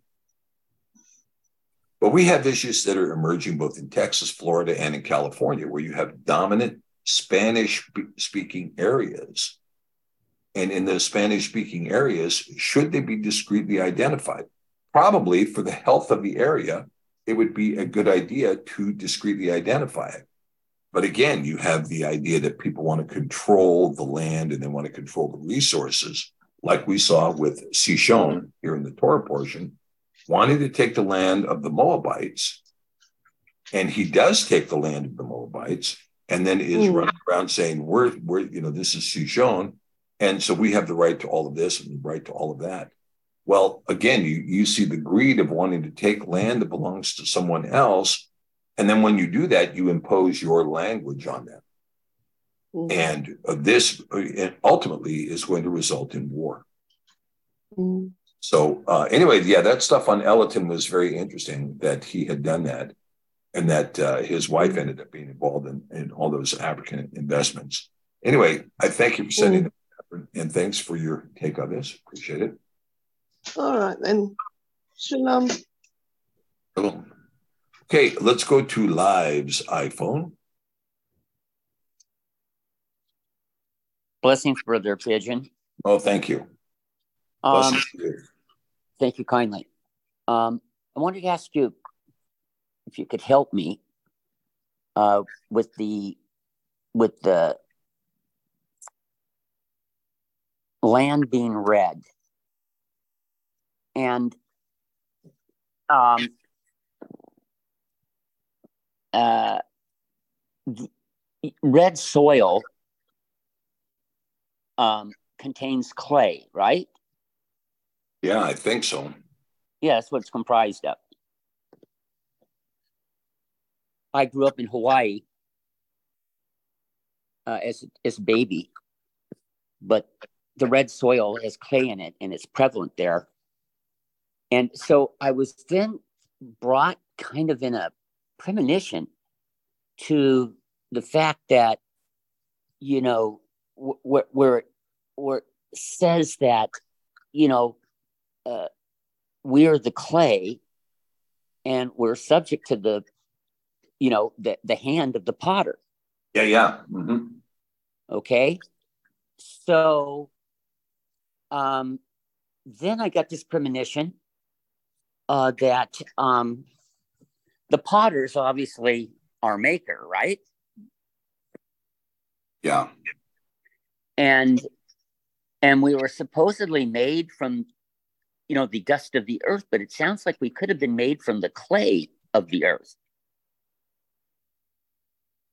Yeah, I mean, the distinction there in terms of the Hebrew is, you know, created versus formed. And uh, even though if they, you know, and again, when we talk about the dust, uh, that phrasing is what's used there, the dust. But what what is the dust, right? And I think ultimately the illustration in that section is to say, you know, from from dust you were taken to dust you shall return. Now, it could have been written from clay you were taken to clay you shall return, but most people don't return to clay. I mean, when their bodies exhaust, it becomes dust again, right?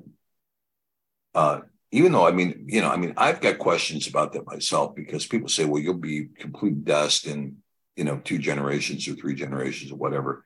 And yet they find skeletons that are thousands of years old, right? Mm-hmm. How is it that a skeleton is preserved for all those years, right? If the dust we return. And uh, so, anyway, I mean, it's uh, there's some real questions there, but I think clay is a possibility. Yeah, where are you going with this? Um,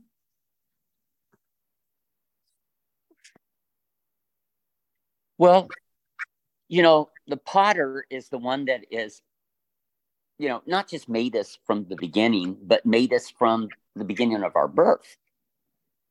And he made us from the beginning of our existence. But then, you know, it's then it's our birth till uh to allegedly, you know, you're supposed to return to the dust of the earth, but when in fact, you know, the word live or live or life. Uh, I don't think there's in I don't think in life there's death. Yeah. In other words, when, when Yah when Yah cr- creates, I don't even want to use the Yah anymore. It's so controversial. I'm trying to just use Abba myself. But when Abba, you know, uh, uh, um, um, takes back the breath of life, almost like in a almost like a grantor trust. You know, it's like he grants us the breath of life, but then he is the one that retracts the breath of life. And so, uh, you know, if we were known, you know, before the heavens and the earth were made, would you agree with that? Yeah. Before So- the foundations of the earth, yeah. So, what form were we? You follow me? What form were we, and what form are we returning to? Everybody wants to know that you know believes in like like heaven. You know, when we look at Isaiah, he ascended into the into the heavens. I've actually ascended into the throne, throne room myself. I have a great insight because of that. But so so uh, when we get to that stage when the breath of life will be taken from us and and and then uh, you know then our something happens to the rest of us as far as we know you know that's our bones and our and our body. And so uh as you just said you know your bones can last a gazillion years you know so i guess the um the goal here is to understand the kingdom of heaven, the kingdom from above. We're, we're, we're, if we're going to be called out members, then we're going to be called out of the world and we have to be called into something. And to, we have to be called into the kingdom of, of Yah, the kingdom from above. And so, you know, I'm trying to see, you know, what part of us uh, uh, uh, the clay represents and what part of us, you know, the potter represents and what part of us that we were known before the heavens and the earth were created is part of us And so, what is the end? You know, what is the end thing? You know, uh, that uh, uh, because it seems like it's possible we're getting up against the end thing to me right now. Ah, yeah. Well, I mean, you know, the thing is, is that the there's many, many ideas surrounding what you're talking about, and okay. But uh, I want to start with first controversy you raised, and I want to show you this real quickly. Okay, great. That uh, here in eSword, we can see. I'm going to look at just uh, at one example here. We can look at more, but we and we'll find them here in this particular psalm. Okay. But this is Psalm 118, and here you can see the word found here is Yah, Yod He. And this is H3050, and H3050 says this is contracted for H3068, uh, 68, which is Yahweh. And they say it's pronounced Jah, but we know there's no J in Hebrew. And so they want to say Jah, but I mean, that is, of course, if you, if you spoke that in German, you would know it's Yah, Yah. Mm-hmm. Mm-hmm. With names ending in Yah, Yah, Yah. And I love that. I love that.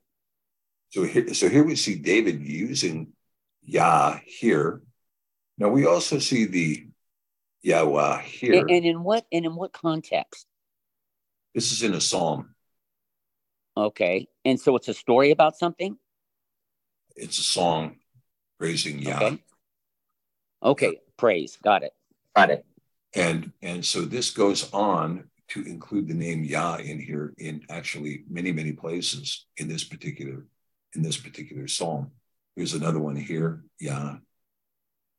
And so I just wanted to show you that in 45 places in scripture, we do see the name Yah. It's not a contracted slang term that somebody's using inappropriately. It's a term that was used by Isaiah, it was used by Ezekiel, it was used by David uh, in a respectful sense. So now, when you talk about the idea of the body, the human body being a temporal or carnal place, as my friend Ricky would say, it's a testing place, not a resting place. Mm. So we're called into this body for a time. And just, I kind of liken it to being in the womb. You know, when you're a baby in the womb, you know, some babies are very fearful about leaving the womb. They don't want to come out. It's like, I don't know what's out there. This womb is comfortable and safe. I'm, I'm warm. You know, I'm being fed. Why would I want to go someplace else? Other babies can't wait to get out there, you know. But I think we're in kind of, it's similar that, that we're in this kind of womb, if you will, of, for a lifespan. And it's a testing place. Are we going to make an election in a time when we cannot see uh, to love our creator or not? And I think that's what it comes down to. That's what the carnality comes down to. But in actuality, we're chosen. We're chosen. That's we don't make correct. an election. The Father makes the election. Yeah, the Father made the election before we were actually born. Yeah. Yeah. Okay. And so, yeah. So, but at any rate, nonetheless, here we are. We're in the flesh. So, I mean, do we have the answers for all of that? Of course not. We don't.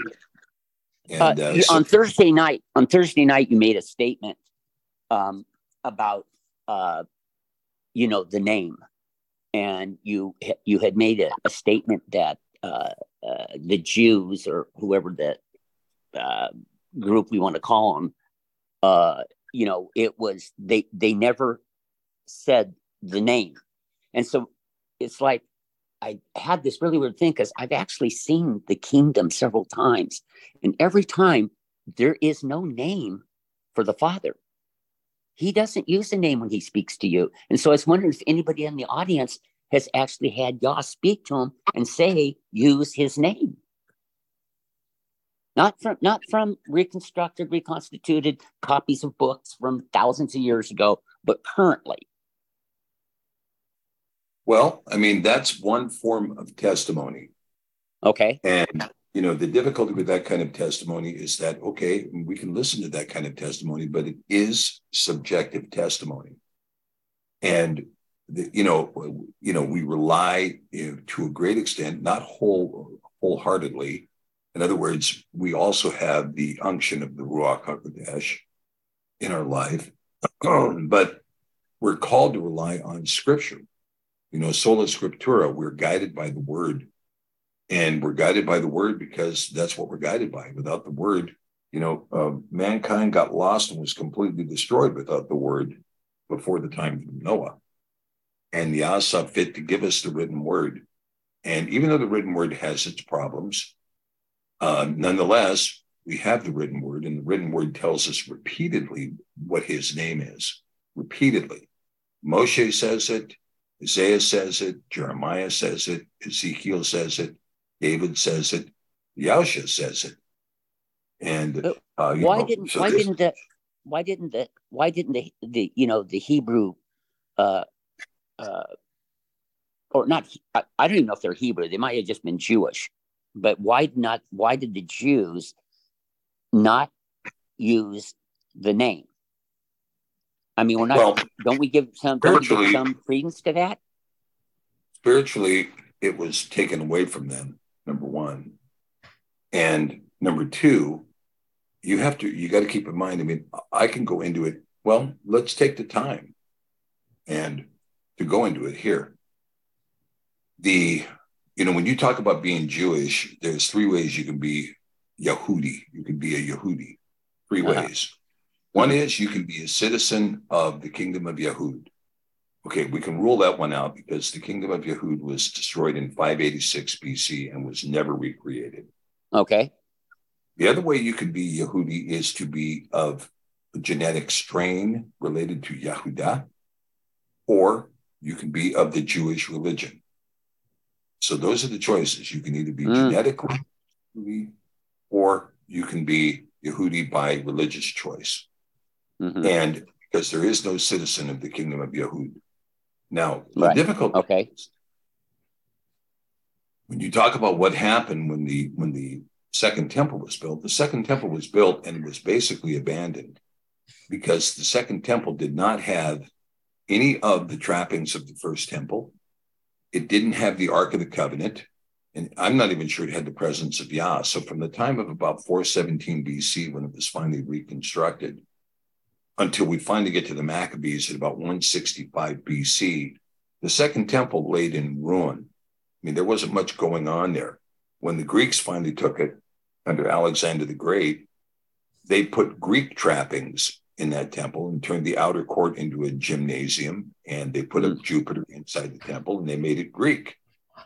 And uh, so, even though there is discussion that there was some priesthood going on there, there wasn't much. And so, when you get to Yehuda Maccabee, Yehuda Maccabee says, Well, look, we, we're not going to do the Greek thing we're going to do this thing that is associated with the scripture. But they didn't have a lot of scripture at that time. They had what Ezra had recreated, the extent that they could find it. And so they were trying to rebuild uh, the Torah without having the full manuscripts of the Torah to do it with. and what happened to those Well, one of them is called the Samaritan Pentateuch. And the Samaritan Pentateuch, you know, allegedly was retained in the Northern Kingdom uh, throughout this whole period of time. Now, I don't know that as a certainty, uh, but there were, but when you talk about original scrolls, there are no original scrolls anywhere. And so the oldest thing we have is the Dead Sea Scrolls, and they were a copy that were made by scribes at the time in order to ensure that there was a lasting lineage of the word. And so, at any rate, the Maccabees came in, but the Maccabees were not Jewish. The Maccabees were, were Hasmonean by their own confession. And uh, Has and Hasmonea had to do with uh, with the god that they worshipped, and the and they were from the land of Hyrcania, which we now call Armenia, but at that time was called Hyrcania. Hyrcania. And so the Maccabees were actually of the tribe of Makkah, who was the 12th son of Nahor, the brother of Abraham. So mm-hmm. they were not of the house of Yasharel, and they were not in the blessings of Abraham. They were in a competing tribe, the Maccabees. And so once again, you have this kind of genetic longing to be part of the family. And so the Maccabees elected to abandon Greek thinking and to instead adopt the thinking of scripture. When they did, they began to build a kingdom and they tried to reinstate the temple, to liberate the temple, and to rebuild the Torah upon it. And now this is the common day Jew? Well, um, yeah, well, we'll, we'll get to it. So what happened is this. So you have Judas Maccabeus who does the wars. He dies. His brother Shimon takes over, and Shimon becomes a very arrogant tyrant, uh, wearing purple. He's in bed with Rome, and he criminalizes wearing the color purple. Only he can wear it, and he has his gold Roman belt from Rome, showing his allegiance to Rome. And when he died, his son, who called himself John Hyrcanus, John Hyrcanus, uh, John Hyrcanus was openly uh, identifying from where he was from, Hyrcania, and he would construct the Hasmonean kingdom at the point of a sword. And so he caused all of the house of Edah, Esau, and the house of Edom to convert to Judaism at the point of the sword, mandatory circumcision. It's mandatory circumcision, and he forced Judaism on all of the Edomites living in the Holy Land at that time and on the whole of the house of Esau. And so from about 165 BC forward, most of the people that were in the religious Judaism, the religion of Judaism, were uh, forced converts by John Hyrcanus. Now, there were some, there were some, uh, there were some of the original tribes, but they were very few and far between. You mean from And- David? Uh, yeah, there were some from David and from the line. Yeah, from the line that had come back from Babylon. There were, all, there were only forty-five thousand people that came back from Babylon, Yeah. and so some of them were still living there. They were few and far between. They were pretty well scattered, but there were some true Levites. There were some true Jews, but they were very few, and most of them were exilarch. They were they were children of the exilarch kings. That is, the children that, of you know that had stemmed in the line of David that were in Babylon. They were the children of the exilarch kings that were still in the land. But you have to remember that the that the Maccabees actually worshipped a foreign god. They worshipped uh, in the in the Greek. It's called Asmodeus. He's identified in the book of Tobit, Asmodeus. And Asmodeus was a five-headed five-headed god that killed uh, the seven husbands of Tobit's eventual wife. You know, she's the one that married a guy. He died, married his brother. He died, married his brother. He died, married his brother. He died. That litany that's given to us in the Gospels is taken right out of the book of Tobit. And the unfortunate thing is, and this is a, a secret that's not told, but the it is in Scripture. I'll have to point it out to you. I'm going to do a blog on it and probably a video on it. But the the demon Asmodeus was called in Hebrew Ashem Dai, Dai meaning demon, Ashem the demon. And so when the Jews began to recreate their religion under these people who were not Jewish at all, but were rather uh, Asmo- Asmoneans, And they required they required Jews to worship Ha Hashem and not Yahweh. And Now, they tell-? Uh, Is this that was John Is that the is that the is that the Tal- Talmud Talmud uh, rabbis and that's who run the Yes. show? Yes, this was these Talmudic rabbis were the whole idea of a rabbi doesn't exist in the Old Testament. Sure. It was created, it was created by by the practitioners of Judaism that were founded by Hillel the elder and Shammai. And these two rabbis began to create, wrote down the oral law, which was their opinion about what the law was. And as they began to write down the oral law, they Is that the enforced Mishnah? Yeah, that's the Mishnah. Yeah. Okay. And so you get, you, but you have to remember that the initial Talmud is called the Yerushalmi Talmud, Mm, and that that preceded the Babylonian Talmud by 350 years. Mm. So the the Yerushalmi Talmud, the Mishnah, and the Gemara. The Gemara is rabbinical opinion. The Mishnah is the writing down of the oral law. And this is where they determined you could no longer use the word, use the name Yahweh, but you had to use the name Ha Hashem.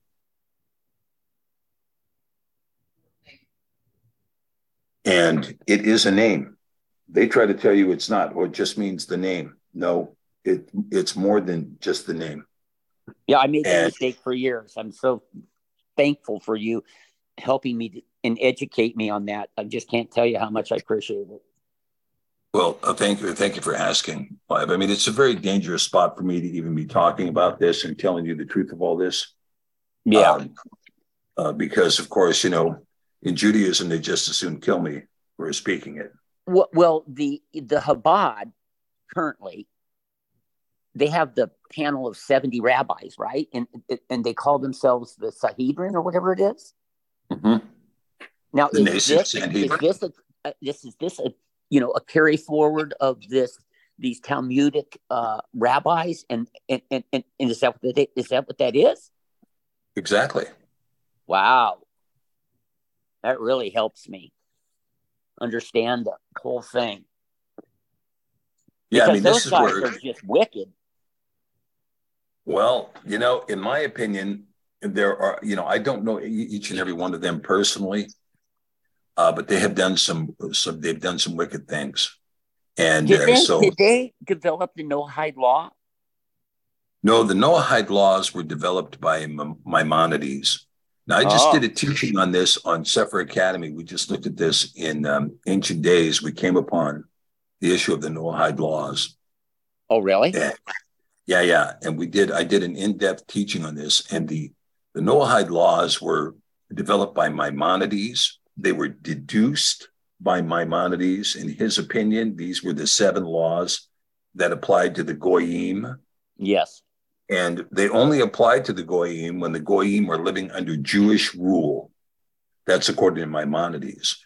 But nonetheless, Chabad Lubavitch, under the leadership of hyper racist uh, Menachem Schneerson, Mm-hmm. uh, required the whole world to proclaim these as to be the fundamental moral code for all of mankind.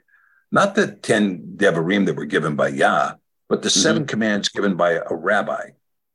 The seven commands given by a rabbi become the moral foundation of the world, which has been adopted in a, a resolution at the US Congress Yes. uh, that uh, proclaimed it to be the moral foundation of the world. Well, that's absolutely and categorically false. And it's something that Maimonides made up. It's rabbinical code. It doesn't exist in scripture. And it uh, and as a result, you can see the whole idea of imposing a rabbi over the whole of the earth. And Schneerson, who said that the Goyim were, were put on earth only to serve the Jews, that a Jew has two souls from heaven and a Goyim has three souls from Satan. Uh, these are the kinds of things that he said, and he was a hyper racist, and uh, and he's the one who they were celebrating in, in enacting a an education And, and day. when you say hyper racist, you mean of just two classes of people, the Jews and the Goyim? Right. There were two Okay. classes of people: the Jews who had two souls from heaven, Mm-hmm. and the Goyim who had three souls from hell. Mm. Yeah, those were his views, and Wow. many other views that are even more more uh, hyper racist than that. And uh, so uh, the Noahide laws, yeah, that, that springs out of Talmudism, and the Talmud, quite frankly, between us, is an extremely wicked document. The Talmud provides for 18 different sexual orientations. The Talmud contradicts the Torah in many, many places. The Talmud provides that it's okay for a Levite priest to marry a three year old.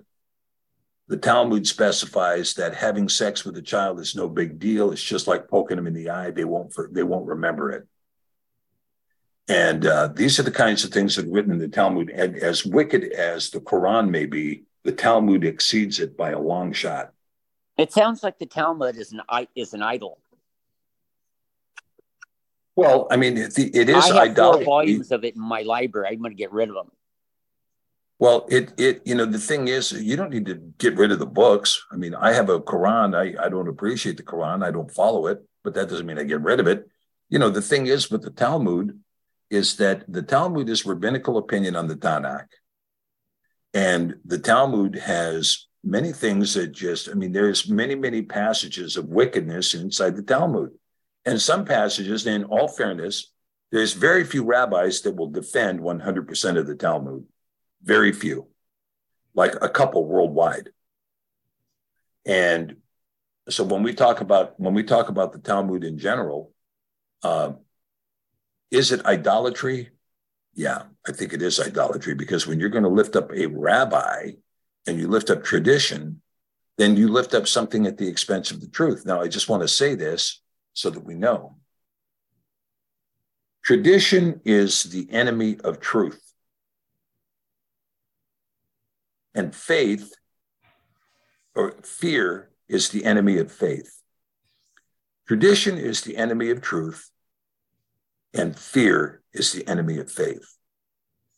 Okay? All right, Randall, let's go to you, brother. How are you, Randall? Hey, brother Stephen, how you doing?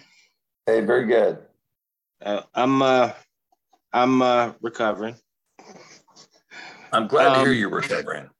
It's good to hear. I haven't got my beer back out Yeah, My dad threatened to kick me out of the house if I did that. yeah, that's a problem. Yeah, yeah. I, I told him, I said, well, you better kick it then. I'm, I'm growing it back. Um,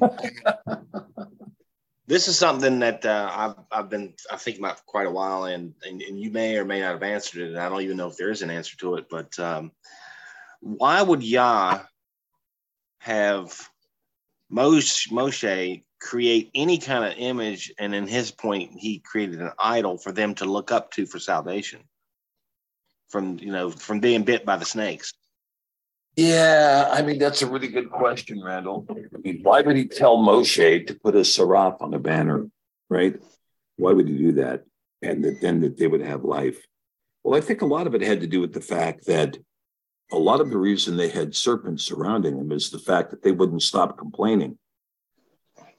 Know, you don't, you took us out here, you know, how many times did they say, you took us out here to the wilderness to die? And here we are again, we're out in the wilderness and we're going to die. We don't have any water. We don't have any food.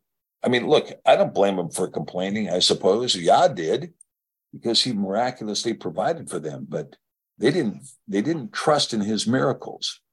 He was looking for their faith. I know. Yeah. And so a lot of it is look up, look up, right? Look up to this banner. Now, there are things given, you know, you uh, know, give us a sign, right? Give us a sign that this is happening. Give us a sign that that's happening. And a lot of this is what's being given. I mean, he gives us a sign. And in this case, we lift up a banner. There were banners lifted up over Israel, right? He tells them, put up a banner in front of the, know, the four groupings of the tribes, and each tribe put up a banner. And so the tribes were putting up banners. So putting up a banner is one thing. Putting up a serpent on a pole is another. Mm-hmm. Right? I can see them you know, putting up banners to identify the camp that they were in, but that wasn't. They weren't looking up to that banner to say, "Heal me" or or "Save me." Whereas, you know, even though he gave he he Moses kind of, I guess, didn't understand the instruction. Um, for them to look up for for the salvation, and I just like that. Just kind of goes against the Torah. Well, it's not, I don't think it's that he didn't understand the instruction. Remember that Moses' authority was in a staff that became a serpent. Remember this? Yeah. All of his authority was housed in a staff that became a serpent. And so now he puts a serpent up on a pole, you know, to, to show his authority. And again, I think you have a place where Moshe usurped the authority of Yah Mm-hmm. to proclaim his authority. And he did so by putting his serpent on a pole. Look at this, and this will heal you, right? Mm-hmm. And uh, whereas what he was called to put the image of a seraph on a banner. And if he had done that, I think uh, I think we would have something much more uh, serious going on because the image of a seraph is designed to inspire scientific inquiry it's designed to inspire scientific inquiry and that didn't happen instead people just looked up to the serpent and then were healed and they weren't really healed they were just healed of the snake bite right And Right. so it's it's really quite something. It's a very interesting um, parable, if you will, or metaphor for what we see with with modern medicine. You know, you go in for a particular diagnosis on a particular illness to get a particular antibiotic to give you a particular cure for a particular thing. It's not a general overall holistic wellness, but No. rather uh, you know a particular dealing with a particular symptom, right? And I think we see that in this in this snake, right? But it is a good question. Why would Yah tell him to do it? But Yah told him to make a menorah, you know.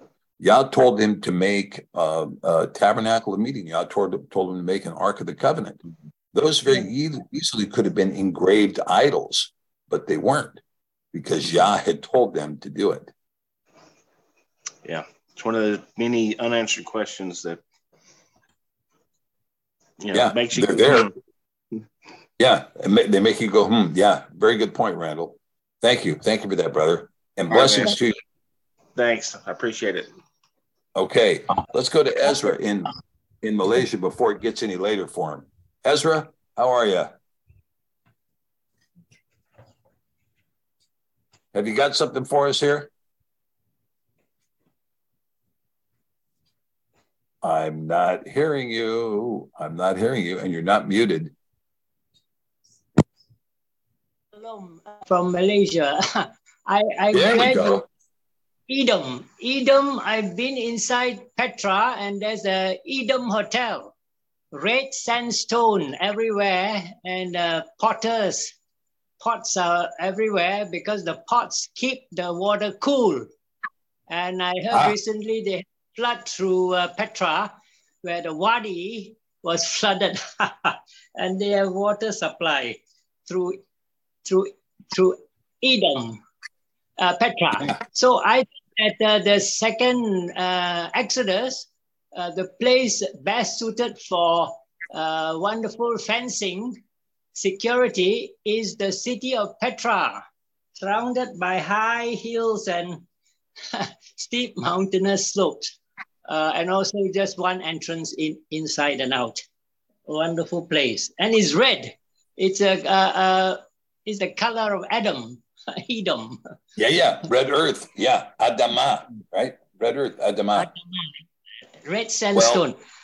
I, I now, believe Ezra- that the restoration of all things is coming soon because lift up your head, look up, for your redemption draws nigh.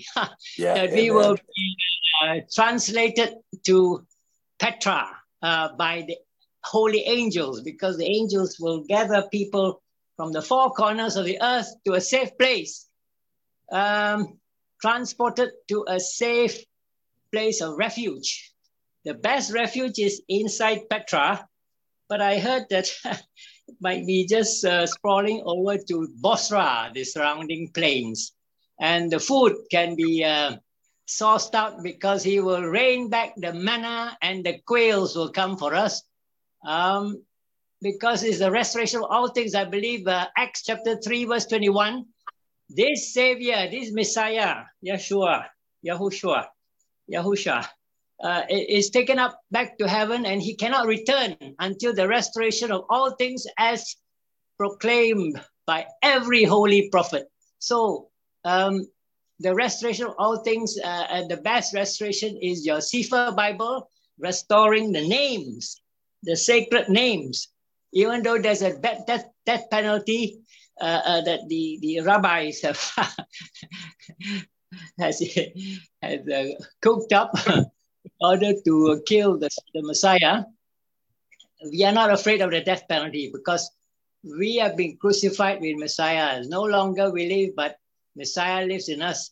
And the life we now live, we live by the faith of the Son of Yahuwah, who loved us and gave himself for us. So we live by faith, and by faith, we can be translated like the um, uh, evangelist Philip to go to a secure place because uh, if we seek to keep his Torah, we will be counted worthy to escape all these things and to stand before the Son of Man, King of glory, for the well done, thou good and faithful servant.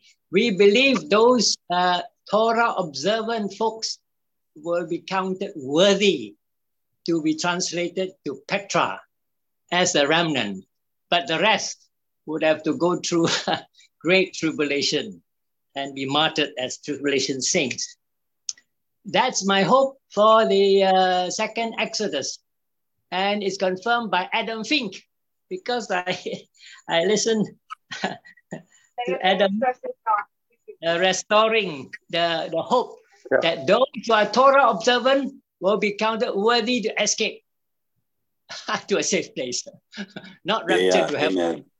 Well, Seven years, Ezra, but- thank you, so- thank you so much for this. uh, Thank you so much for your word. Thank you so much for your word today, Ezra. Thank you. That's greatly, greatly appreciated, brother. Thank you.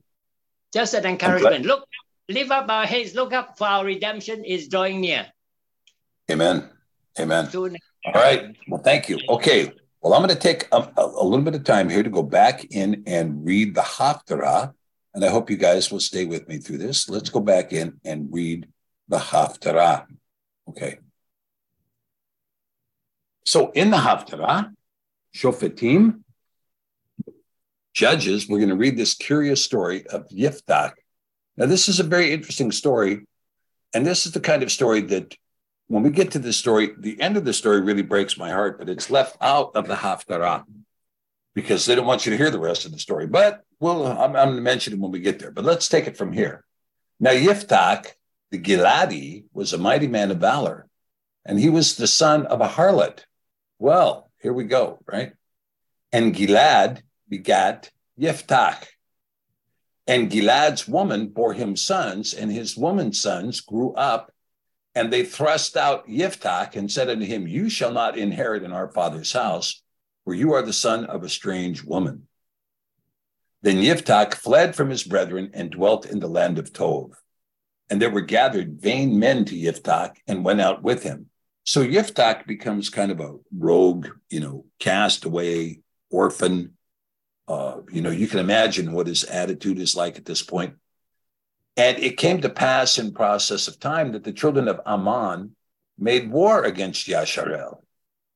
And it was so that when the children of Ammon made war against Yasharel, the elders of Gilad went to fetch Yiftach out of the land of Tov. And they said unto Yiftach, Come and be our captain, that we might fight with the children of Ammon. And Yiftach said unto the elders of Gilad, Do not ye hate me? Did you not expel me out of my father's house? Why are you come to me now when you're in distress?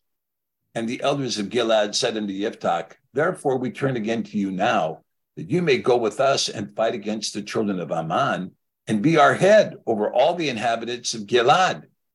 And Yiftach said unto the elders of Gilad, If ye bring me home again to fight against the children of Ammon, and Yahweh deliver them before me, shall I be your head?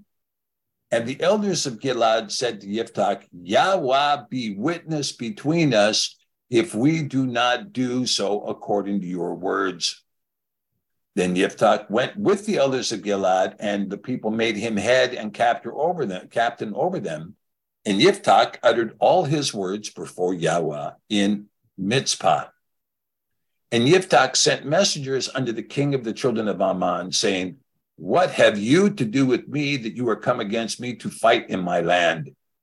And the king of the children of Ammon answered unto the messengers of Yiftach, Because Yasharel took away my land when they came up out of Mitzrayim, from Arnon even unto Yabak, and unto the Yarden. Now therefore restore those lands again peaceably.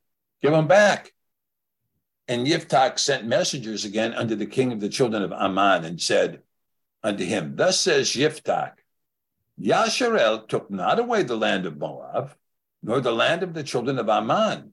But when Yasharel came up from Mitzrayim and walked through the wilderness unto the Red Sea and came to Kadesh, then Yasharel sent messengers unto the king of Edom, saying, Let me, I pray you, pass through your land. But the king of Edom would not hearken thereto. And in a like manner, they sent to the king of Moab, but he would not consent. And Yasharel abode in Kadesh.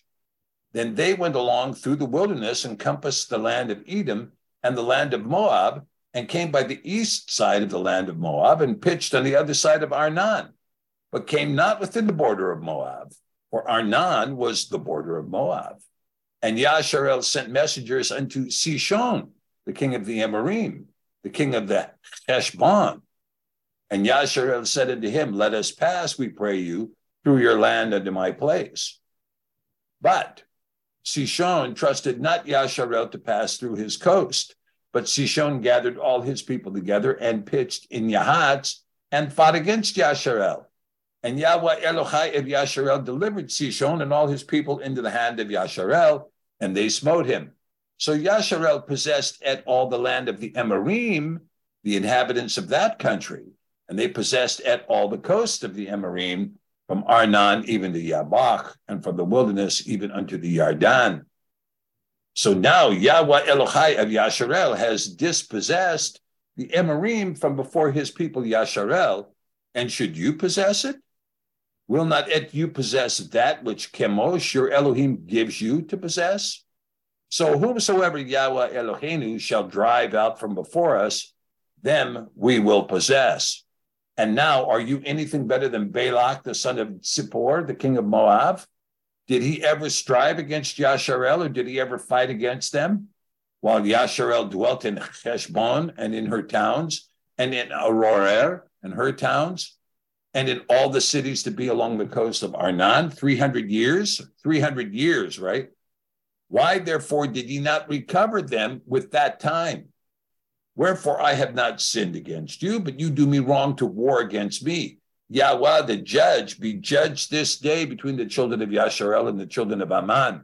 Howbeit the king of the children of Ammon hearkened not unto the words of Yiftach, which he sent him. Then the Ruach Yahweh came upon Yiftach, and he passed over Gilad and Manasseh, and passed over Mitzpah of Gilad and from Mitzpah of Gilad he passed over unto the children of Ammon. And Yiftach vowed a vow unto Yahweh and said, If you shall without fail deliver the children of Ammon into my hands, then it shall be that whatsoever comes forth of the doors of my house to meet me, when I return in peace from the children of Ammon, shall surely be Yahweh's, and I will offer it up for an ascending smoke offering. So Yiftach passed over unto the children of Ammon to fight against them, and Yahweh delivered them into his hands.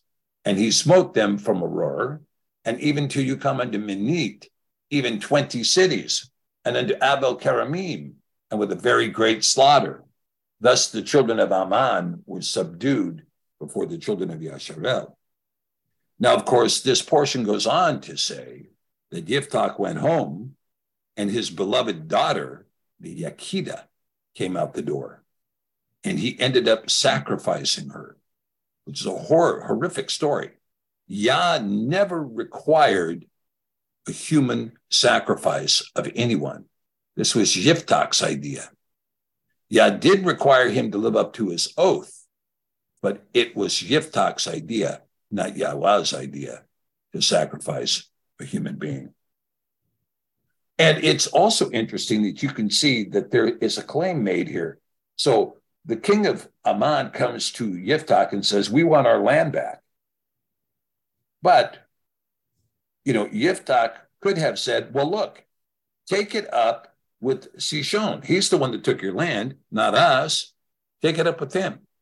But that's not what was said. He did not say, Take it up with Sishon. He said, Look, to the extent that uh, that you lost your land, that was in the hands of Yahweh. And we could say, I can tell you, go take it up with Sishon, but we conquered Sishon. And we conquered Sishon because Yah did it. And because Yah did it, you've got no claim. And if you had a claim, why didn't you raise it 300 years ago? We've been on this land for 300 years. So the truth is, it's naked aggression on the part of Ammon to come in and take this land, and we're just not going to let you do it.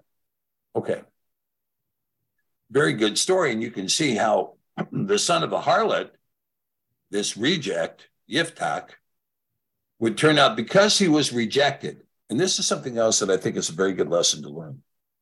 Because he was rejected by all men, because he was cast out by all men, because he was denied by all men, he built his own life and he built his own life in a way that would allow him to sustain himself. And the skill set he possessed was so strong and so powerful that the other ones who were dependent upon their family members to keep their survival going recognized that he was the one who had the skill set to lead and to secure victory for them in battle because he had fought a war against his own people, being rejected by his own kind over and over and over again, that built the strength of his conviction and his ability to be able to do what he did. Okay, so we'll finish here with the Bessarah in Matthew 21 7. And when they drew nigh unto Jerusalem, or were come to Beit Pag, unto the Mount of Olives, then sent Yahusha two Talmudim, saying unto them, Go into the village over against you, and straightway ye shall find an ass tied and a colt with her. Loose them and bring them unto me. And if any man say aught unto you, you shall say, Adonai has need of them, and straightway he will send them. All this was done that it might be fulfilled, which was spoken by the prophet, saying, Tell ye the daughter of Zion, Behold, your king comes unto you meek, sitting upon an ass and a colt, the foal of an ass. And the Talmudim went and did as Yahusha commanded them, and brought the ass and the colt and put them in their clothes. And they set him thereon. And a very great multitude spread their garments in the way, and others cut down branches from the trees and strawed them in the way. And the multitudes that went before and that followed, crying, saying, Yah, Hushana to the son of David. Blessed is he that comes in the name of Yah. Hushana in the highest. And when he was come to Jerusalem, all the city was moved, saying, Who is this? And the multitude said, This is Yahusha, the prophet of Nazareth of Galilee. Now, when you look at this, look, we often see it written in the English.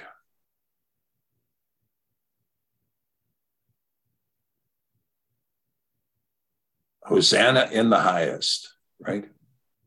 But it's not because this was Craig, this this husha. So technically the word is husha.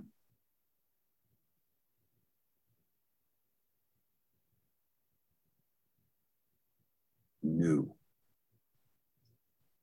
Husha new. Okay. Now, people, uh, you know, again, I get people arguing with me all the time. Oh, like I had a guy just jump down my throat. Oh, there's nobody named Yahusha anywhere in, in scripture. Well, that's really, really unfair, you know, because obviously there is, right? Now, I'm going to show you here in just one second here. Let me, stop this share. Okay, and I'm going to share here in eSword. Now, in eSword, we're looking at the book of what's called Hosea, but we call it Husha. Okay.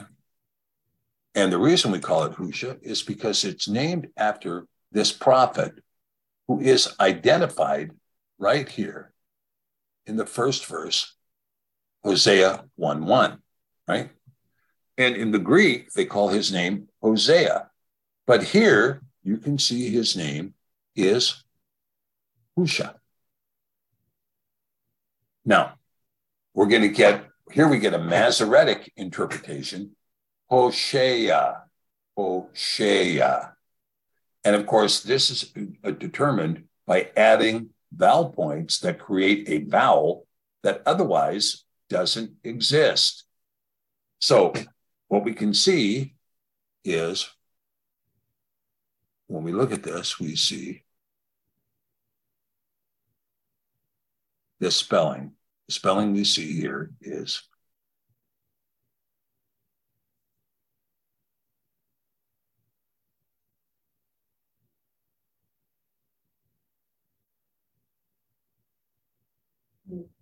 Now, this is the vowel uh, and this is the vowel u.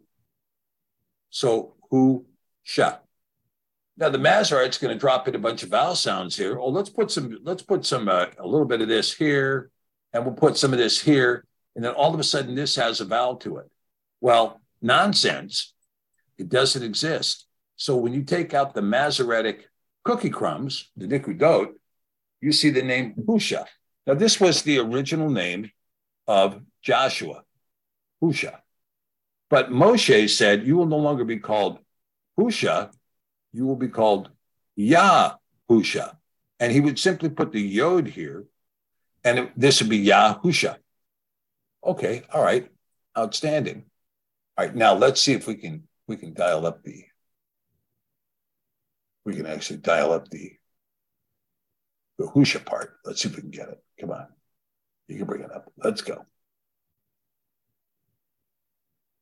Okay, hold on. Yeah, here it comes. Okay.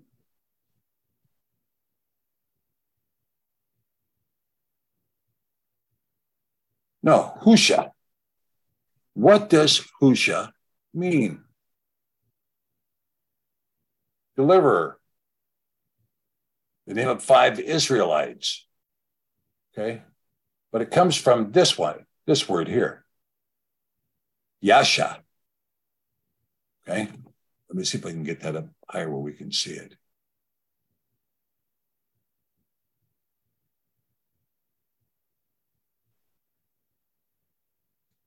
Yasha, a primitive root, properly to be open, wide, or free, to be safe, to be free, avenging, defending, delivering, help, preserving, rescuing, to be safe, to have salvation. Okay. So Yasha means here to save, to avenge, to defend, to deliver, to help, to preserve, to rescue, to bring salvation. You see?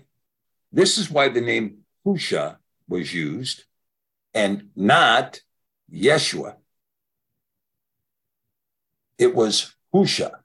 And so when we see here in the New Testament, let's go back into that, into our, into our, into our gospel passage. We're seeing here that what is being said is Yahusha na, right? Husha na, or Husha nu. And so what this means is deliver us, redeem us, save us, rescue us, avenge us. Okay?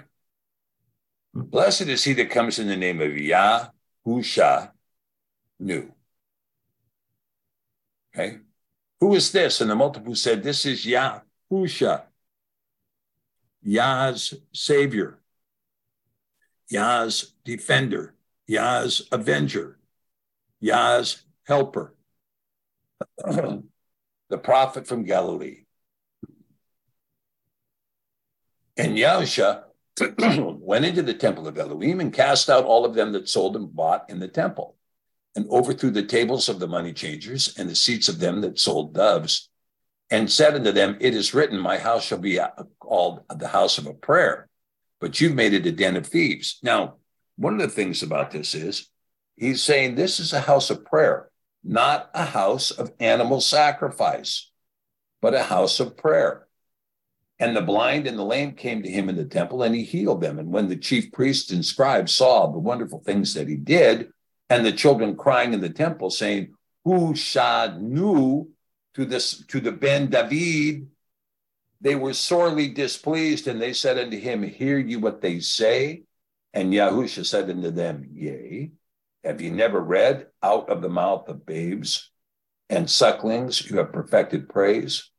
And he left them and went out into the city of Bethany and lodged there. Okay. So that concludes our reading and discussion for the day.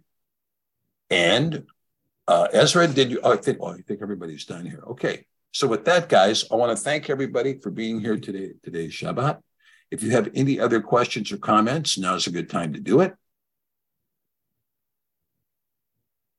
So let's do this instead. There Trying we to, go. trying to raise a hand. Yeah. Hi, Elizabeth. Go, what, what's Hey. up? Um, hi, um, somebody earlier at the very beginning, um, posted a question about the digital currency. And I was wondering if you could take a few minutes and speak on that? Sure. What you Now, the- what you may know, because I don't know anything. Okay, well, digital currency is actually with us and has been with us for quite a while. The uh, the the trading that goes on between banks doesn't include any transfer of cash at all. It's all done on a computer, and they just hit enter, and numbers transfer from place to place. There's no cash that's going anywhere. It's all a digital accounting system. That's what the SWIFT system is. That's what BRICS is. It's all a digital accounting system. Now, the whole world is going into digital currency. The question for us is when does this become the mark of the beast? Or when does it become a tool of the beast? Now, this is all going in that direction very quickly. But the real crux of the problem is not the currency, but it is rather the social credit system. And it is rather the mark. So if you look at Revelation, it doesn't say that those who use digital currency will be cursed. It says, those who take the mark of the beast shall be cursed. And the mark of the beast will be imposed that unless you have the mark, you cannot buy or sell without it. So a digital currency does not necessarily represent a problem. It represents a problem for the United States, but I mean, essentially what they're doing is when they're trying to call it a digital currency, is they're trying to streamline what is currently a digital world. I mean, most of us use bank cards when we do any transaction anymore, you know, and so that is a form of digital currency. You're not changing any cash anywhere. They just want to uh, uh, minimize it, streamline it, make it happen through facial recognition software, make it work through your cell phone, make it work through VR codes, on and on and on it goes. The list goes. The real question for those in the faith community is the mark of the beast. That's the question, not the digital currency. It's the mark of the beast. And when you get to a point where you're told that you either have this or you cannot buy or sell, then you will know that you've arrived at the mark. Now, I personally believe that that is a biometric mark that is within the body. And, you know, they're getting ready to launch yet another salvo. The WHO is getting ready to launch another pandemic and another vaccine and another, you know, thing that's going to be associated with it. And all of that is to mark, to chip humanity. And I think this is what happened in the first vaccine is that people were chipped. And I think we're, we're going to be chipped again in the next round. And anybody who didn't get chipped in the first round is going to get chipped in the next round because they want you chipped like an animal.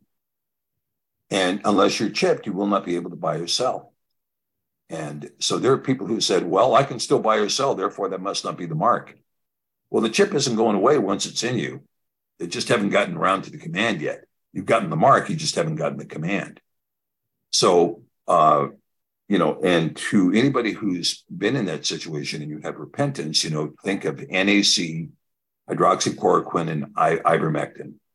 Okay, those things will help you expunge the chip that's in your body.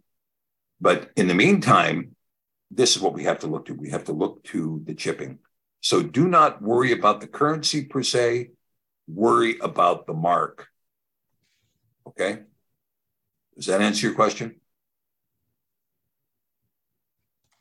You're muted there, Elizabeth. Tap your space bar there so I can hear you. Sorry. Yeah, um, I just saw the question earlier and I thought, yeah, that that's actually something a lot of us would probably like to hear about. Um, so thank you. You bet. Yeah. Okay, so let's go to Philip. Philip, did you have a question there? Yes, sir. I uh, was listening on Thursday and then kind of thinking about this morning. Um, when we talk about the miraculous nature of the ova put into Sarah, could this be used to explain the miraculous capabilities spoken in Jasher of the sons of Yasharel? Her Yeah. I think that's very possible. That's very possible because you have something. I mean, you know, one person wrote me about the ovum and said, What if it's just a regular ovum? I mean, it could have been, but it was an ovum that was free of any of the sin, of the epigenetic sin that had preceded it. But it's also possible that it was a supernatural, that it had supernatural capability. and that uh, this is what we see in Jasher. We see a group of people that were just really, you know, talented beyond belief. Now, it's possible uh, that um, it's very possible that you know Jasher was exaggerating. You know, when you talk about somebody who, ran a little bit faster than everybody else, or he was the fastest person I've ever seen. He ran like the wind. He did this, that, you know, and so you you kind of get this exaggeration going on. But it's also possible that they had skills and size and, and, and athletic capability that was just. I mean, like for instance, did you ever see uh, Usain Bolt run in the Olympics? I don't know if Usain you ever Bolt? saw him. Usain Bolt, I think that was his name, Usain Bolt. I think he was out of Jamaica. I watched him run, and it was the most phenomenal thing I'd ever seen. I mean, I just, I never see, I mean, I've seen a lot of runners, but that talent that he had, and he was breaking every record known to man, and he still had speed left that he wasn't using. And uh, just, it was a remarkable display of what appeared to be, you know, super athletics, right? Something above and beyond the pale, something very, very uh, gifted, if you will. And I think we see the same kind of thing talked about in Jasher, but I think you're right. There was, there is something to be said about this uh, seed of the woman and the supernatural aspect to it. And you know, I believe me, man, I've been taking heat for that that video uh, because people don't want to hear about it. There was a supernatural beginning and a supernatural conclusion in the DNA, in both the mtDNA and the Y-DNA, that created something quite special. And when you get to Mashiach, you get to a singular DNA. And remember, he had no children, right? So it was a singular DNA. Okay. So with, so with, Go with, with the mtDNA, so the mitochondrial DNA, right? That's what we're Right. saying. So that was traveling on the X chromosome, right? And Abraham would have provided the Y. And then this travels down to Mashiach. And would you say in Mary, I mean, there's a couple different ways of looking at this. Either she had implanted in her a zygote, a divine zygote, right? Already fertilized egg, or was it her egg with the Y chromosome portion being um, made available via the the ruach hovering over her, kind of like he hovered over the waters, causing the Yes, and I think the latter is the case. And I think you're making a really good, a really good question here. I think the latter is the case. And the reason why is because he is called at the very first verse in Matthew 1, the son, Son of, of God, David, man. Mhm. right? The son of David and the son of Abraham. So there has to be a linkage somewhere to that bloodline. And the bloodline cannot come through the Y DNA. Ultimately, it has to be the final expression of the Y DNA, but captured in the MT in the in the X chromosome of the woman. And so, uh, you know, look, I'm not an expert on genetics, but I don't think that if you had a divine zygote, that you could link him to say he was the son of Abraham or the son of David. And so you have something really, uh, uh, you have that possibility. You have the linkage to Abraham, you have the linkage to David, but it comes, it begins with the seed of the woman in Sarah and culminates with the seed of the woman in Miriam. And so it's a di- divine a Y DNA that's given at the last minute. And again, you know, when we were studying the Torah, you know, a lot of people teach that, oh, well, Mashiach had to come and die so that Yahweh could remarry Yasharel. Well, the Torah does not provide that at all. The Torah says that if a woman uh, is put away in divorce and she marries another man, even if that other man dies, she cannot remarry her first husband. That's what the Torah actually says. So all of that stuff that was taught in the Christian church is kind of taught uh, in ignorance of the true Torah. And so really what, what's happening here is that you have uh, something that take that is taking place that is a singular DNA. Mashiach has no children. Therefore, you have this DNA at one time in history, and you don't have this DNA at any other point. And it is without epigenetic sin in the mtDNA and without epigenetic sin in the Y DNA. And so I think, and it happens over 42 generations, which I yet do not have a handle on why it's 42 generations and not 49 or 50. Why is it 42? I don't know. Linking Uh, to maybe the 42 places that Israel visited during the Exodus, possibly Yeah, another. that- that's possibly it. Yeah, Tho- those 42 places. I mean, there, it could be a number of things, but that's a very good point right there. And uh, so, you know, again, we see, uh, you know, there there's so much here that is just a massive mystery that unfolds there in Matthew 1. And it's, I think it's really incumbent upon us to look at this and see this because when you accept what's in the current English Bible, you know, that Joseph, the husband of Mary, is the one identified in Matthew 1. If you accept that premise, then, then Mashiach is completely divorced from the line of David and completely divorced from the line of Abraham. You can't tie him to the claim in Matthew 1. You can't do it. And so this is part of the reason why why uh, this mystery has to be carefully unfolded. But when it is unfolded, uh, you know, and I think the question you're asking here, Philip, is really, really a good one.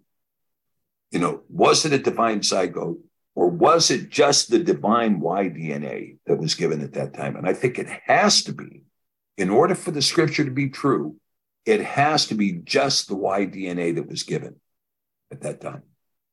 Well, I think if not, then it becomes just a case of a human acting as a surrogate, as a, you know, no different than, you know, a woman today can have a, uh, carry someone else's baby completely, a fertilized egg, um, then it wouldn't satisfy as son of Yah and son of man. So, and to claim of the seed of David and Abraham, there has to be that direct connection genetically that he shares with humanity versus um, no humanity in him, just a human suit. Yeah, really, I mean, just really well put. I mean, that's really well thought through, Philip, because otherwise, Miriam's just a surrogate. Miriam, Miriam's just Hagar, right? So, what do we care if it's Miriam or if it's Hannah or if it's somebody else? It's just a surrogate. If it's a divine zygote, it's just a surrogate woman. But but the linkage is more clear than that. By linking her directly to David through Solomon, we have a direct line of kings. And and of course, her father Joseph had two daughters and no sons. So this was the divine orientation and the divine fulfillment that would take place over 42 generations. I mean, really, really good points. The logic is impeccable. Thank you for that, Philip. Appreciate that. Okay, Deborah, how are you, sister? I'm fine. How are you doing? Uh, very good, very good. My question is, um, what's the significance of Caleb's name? I know I had two wonderful dogs and they had no fear and they were great protectors. So I thought it, that was some correlation. And the other thing I was thinking about is the two sarabs. Is that what they're called on, on the on the altar?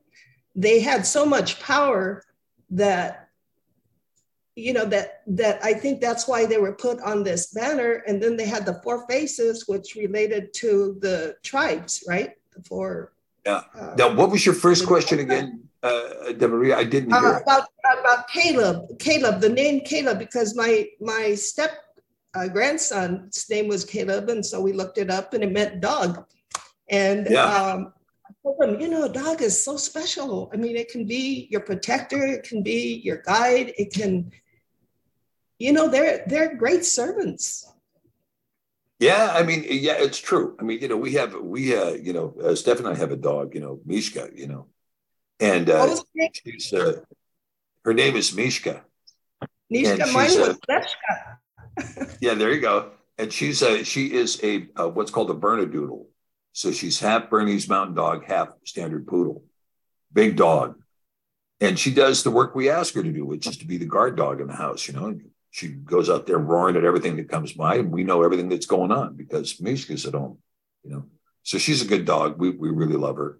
and you're right. I mean, dogs are great companions, and uh, you know, and uh, you know, it's nice to come home and your dog is just jumping up and down in joy with the fact that you walk back in, in the living room, you know, for a half an hour, right? Yeah. So, I mean, you're right about that. You're right about that. And of course, the scripture, you know, alliterates the name Caleb as a hero. He's a hero to the house of Yasharel. And uh, so, yeah, that's a good point. Yeah. And, you know, when you talk about the power, the power of the seraphim, I mean, Ezekiel, someday I'm going to spend time on that you know, crazy chapter of Ezekiel 1 and go through that and spend some time talking about the the um, the ophanim that are that are sitting there and the seraphim that there he doesn't describe it he doesn't call them seraphim but they are and we'll talk a lot more about what the the significance of the seraphim are they're very powerful creatures and they have very powerful content well thank you for that deborah i appreciate that let's go to thank mary you. and randy if we can Thank you, sister. Hi, Dr. P. Um, hey. How, how, are you, how are you today? You look great. Hey, well, thank you. I appreciate that. hey, um, hey, I, I had a question. Uh, I wondered what you thought about the genetic significance of John 2 19 through 21. Yahusha speaking to the Yahudim, and he said, Destroy this temple, and in three days I will raise it up. And the Yahudim said, 46 years was this temple in building, and you will rear it up in three days. And the 46, of course, it just could be arbitrary, but it's also, you know, the amount of chromosomes we have. So I just wondered if you felt like there was any genetic significance to that. Oh, there could be. That could be, you know, genetic significance into the fort because it shows man built, right? Man made. 46 years, man made, right? Mm-hmm. That's what right. it's trying to say there. And when you talk about that, the 46 years of the man made of the temple, remember that was the technically that was not the second temple, that was the third temple. The first temple actually took more than 46 years, uh, the, uh, the rebuilding of the second temple because it began around 523 BC and wasn't finished until 417 BC. The 46 years is the remodel of Herod. It's the remodel of Herod, and that, which was a man-made accomplishment. Okay. Thank you, Mary. John Barr, how are you? Yeah, real quick. Excuse me. Don't be quick. About... Don't be quick. Be long. It'll be long then. let, me get my, let me get my voice back. Bad air. Um, yeah, yeah. Caleb. Caleb was put in command of the tribe of Judah when they were beginning to cross into the Canaan, across the Jordan. He was not in the direct line of Judah. He was not a prince of Judah. The direct line person was would have been Salmon. But Salmon, you figure the ages of the line of Judah, the direct line, was too young and inexperienced to command a tribe that would be the tip of the spear. So there's a reason Joshua chose Caleb for that job because he knew um, he would not fail. He was a seasoned warrior by that time. Both of them were in were 80 years old or so, and still in their prime. In fact, when when they were handing out the land, it's a great conversation between Caleb and Joshua Remember, they were two of the 10 of the 12 spies who were ready to go in and take the land.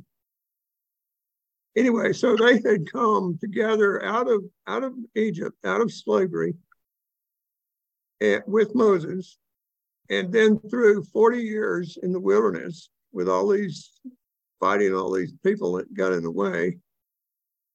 And now they're going in and start the conquest of Canaan.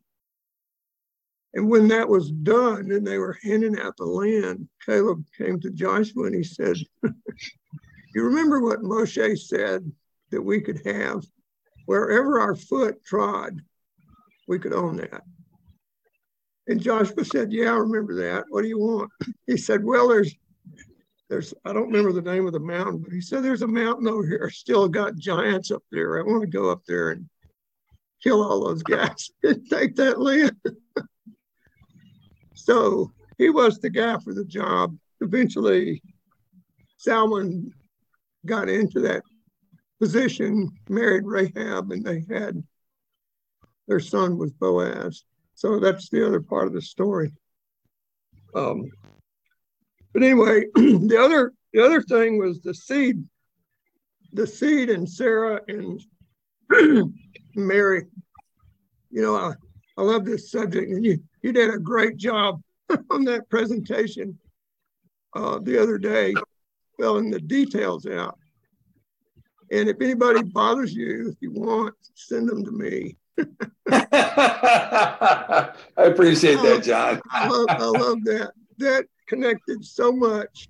Um, when when we came across that, it was like, wow, look at this. That's incredible. And without knowing anything about DNA, we would never know. So that's the best answer until somebody comes up with something else. Um, but the other thing that's neat about both of these two women, and in, in the case of Sarah, Abraham, Sarah, they were there when the angels told them that she's going to have a child, a son. And they both laughed. Remember, they didn't believe it. Yep. It's not possible. So the, the answer to their laughing was, Is there anything too hard for Yahweh? Yeah. So yeah, yeah, yeah. that's the answer today. You don't understand it, but is there anything too hard? I can't say I really understand all that. That's what it says. So But you know what, John? I don't want to understand it. I just don't I don't, understand. I just want to believe that there is nothing too hard for Yah, and that's that. Amen. I, I do not need an explanation. I, I get to a point where I'm like, okay, I've, I've answered my own question with the scripture. So let's move on to something else. And uh, but it was the same question that Mary had when Gabriel told her, "You're gonna have a you're gonna have a kid." You know, she's like, "Hey, how's that gonna happen? I don't know anybody. You know, they don't even let me out of the house. You know." yeah, right. he he did you know both of them got an explanation that the the spirit is going to overshadow you overpower you or whatever whatever the, the details you can read it read, read it for themselves but the same question it's unbelievable for these women but the answer was there anything too difficult for yahweh Yeah. Is there anything too difficult? And you know, the beauty of that is, you know, when when uh, when I was in Israel, you know, we saw some um, Bedouin, uh, and the Bedouins would live out in. I mean, basically, they live out in like visqueen tents, you know, out in the Yeah, desert. yeah. And uh, but we saw this gal. She was a girl. Maybe she was 12, 13, 14. And she's out by herself in the desert with the sheep.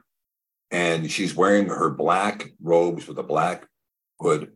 And I said, How can they possibly leave this girl alone out here with just the sheep? And I said, and they and they the guides told me, you think she's alone. She's not alone.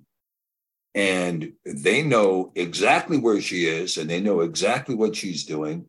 And if anybody were to hurt her, the kind of wrath that would come upon those people for doing any damage to that Bedouin girl, and it would happen for generations, right? It wouldn't just happen, let's kill the guy that hurt her. Oh no, it'd be generations. Your family's gone for generations. Yeah. And uh, you know, and so the virgins of Israel were something. You're right. I mean, they wouldn't let them out of the house. You know, and it's an important thing that they wouldn't let them out of the house because the, the protection, the protecting of virginity is the central facet that renders a society uh, righteous. It renders a society healthy. If there's one thing you want to do to make your society healthy, it is to protect virginity of the children until they're married and then protect their marriages thereafter. If you destroy those two things, you will render a society completely inert. It becomes nothing. It just becomes a decadent you know, uh, a feed fest where people are sitting at the table stuffing them, themselves with food until they get so obese they fall over dead. That's it. There's nothing left. And uh, so that's part of it. Well, John, I want to Yeah. thank you for that. Thank you, brother. Yeah, we're, We'll we're witnessing, we're witnessing the end of a culture right here. Yeah, we are. Yeah, we are. And I don't know. I mean, you know, there's times when I talk about this, John, and I really pray about it, that the culture will turn, you know, but it's not up to our politicians to turn. It's up to us to turn. We have to will- turn this. But There will be a remnant. Yeah, but I mean, I agree with that. I mean, when you look at when I look at what's going on with the current generation, that is the generation that needs to turn, right? When they interview them on the streets of New York, and they can't tell you how many states there are, they can't tell you what continent we live on. They don't know who we fought in the Revolutionary War. They don't know what you, they don't even know what year the War of 1812 was. I mean, you know, what color is George Washington's white horse? They can't answer that question you know so who fought the mexican american war i mean these kinds of things it's just ridiculous you have people that are absolutely incapable of thinking and are abjectly ignorant they're just beyond comprehension and this is the generation that's going to repent this is the generation that's going to take on spiritual values this is the generation that's going to rise up no chance no chance of it and Well- so we really have to see, we have to see people come into, uh, we really have to, it's, you know, but is anything too hard for Yah? Well, I'll tell you, this one's going to be a challenge. Turning this culture around is going to be a real challenge. And he will do it, but he's going to do it through wrath. It's going to be through wrath. It is going to be through judgment. And through Well, judgment, Yeah.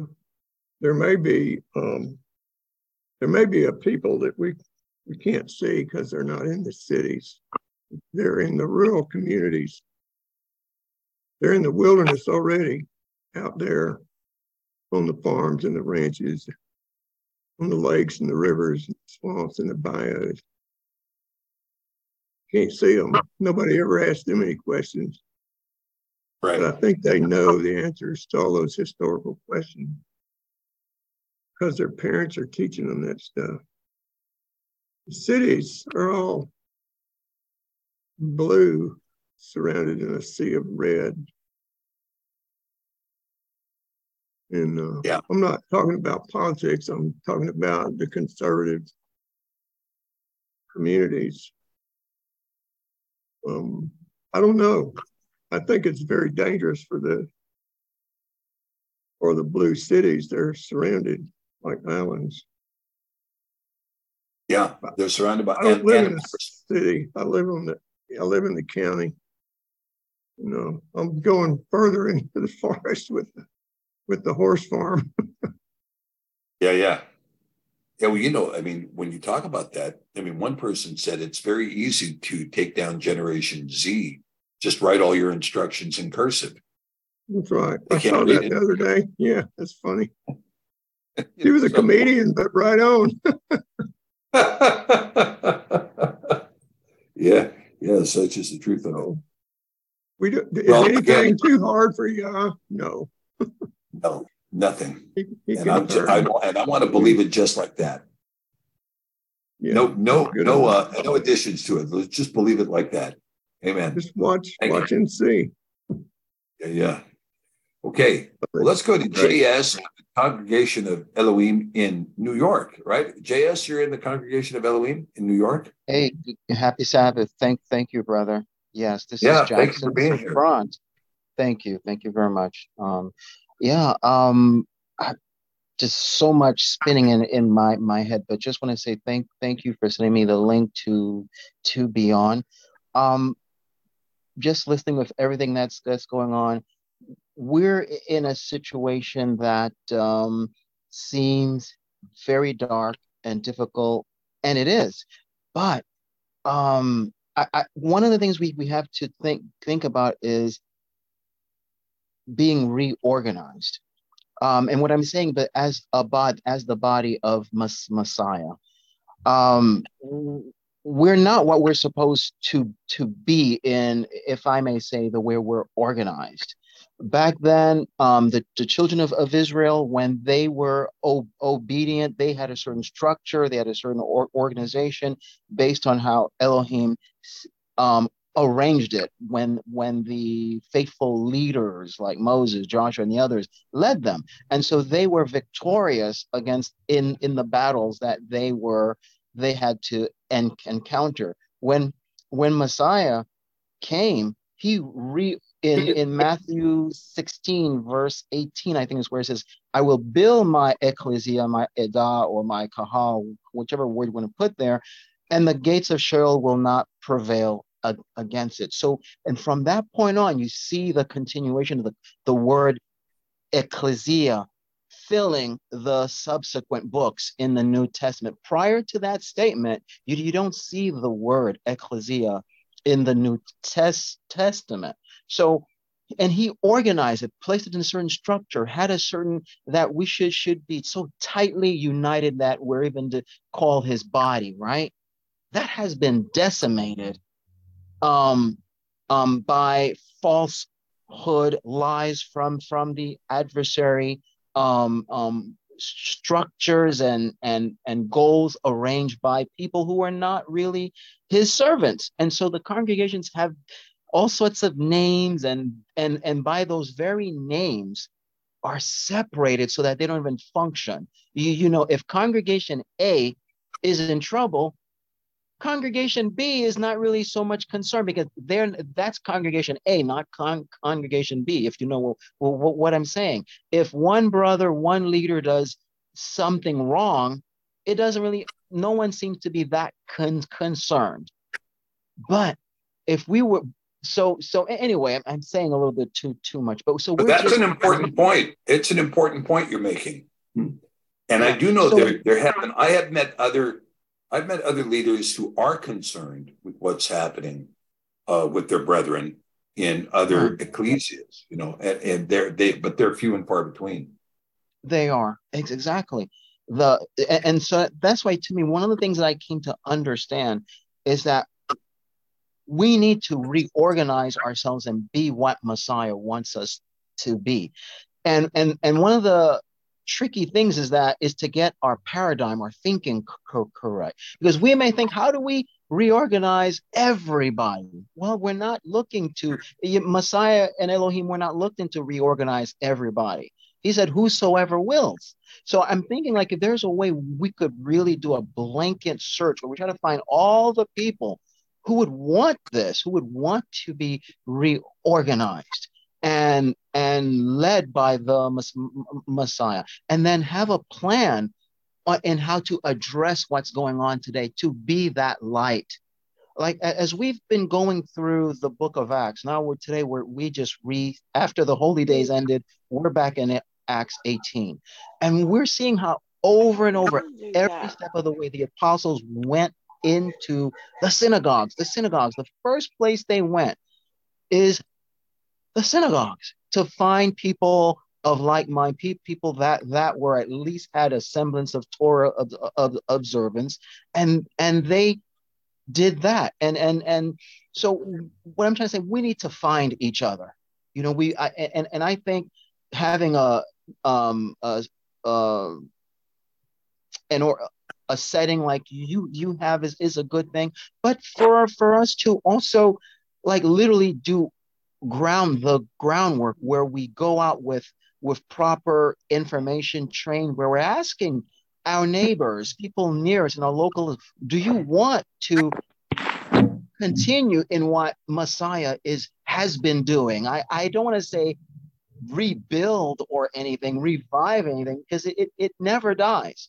It's just that from generation to generation there may be more people willing to be obedient to the way of Messiah, while in other generations there may be less. But whether it's 10, whether it's two, or whether it's thousands, let's try to find them because Messiah can do wonders for us when we really unite the way he wants us to. And to end here, just remember his prayer in John chapter 17 before he passed, be, before he was arrested, crucified, and rose up again victoriously. He prayed for a certain type of unity. it, it, we need to really get to know each other. We really got got to have to put our hands to, to together. So I guess what, what I'm saying, let's see what we can do to reunite the body of Messiah. That is those who are willing and then work towards being that bright light in the world. Well, JS, I want to thank you for that word. And thank you You're, for you're, you're welcome, sir. Yeah, thank you for joining us today, and thank you for that word. I think it's a very well spoken word. It's a very good idea, very strong idea, and it's something we are going to have to do. And uh, so, thank you for articulating it. Well said, and we'll let us take that into heart and see what we can do. Let's take it from Thank here. Okay. Thank you, JS. Really appreciate that, brother. Thank you. Okay, Olasey, where are you, brother? Shabbat Shalom, Dr. Pigeon. Shabbat Shalom. Shabbat Shalom to the called out assembly. How is everyone doing today? We're, we're doing great. We're doing great. Okay, I had a question. Um, just a minute. Um, uh, I think I'm gonna start with Philippine. Um, two, chapter ten to eleven. That in the name of Yahusha, every knee shall bow and of things in heaven and things in earth and things under the earth, and that every tongue shall confess that Yahusha, yeah, Yahweh is Yahusha HaMashiach to the glory of Elohim the Father. So I have a second witness to that. Um, this shall make war with the Lamb, and the Lamb shall overcome them, for he is Yahweh Adonai, the King of Kings, and they are they that are with him are called the chosen and faithful. That is Revelation 17, chapter 14. But my question is in Revelation um, 1 6. And has made us kings and priests unto Elohim and his father. The other one says Elohim is the father, but this one is saying Elohim and his father. To him be the glory and dominion forever. So I kind of got confused there. So that's my question.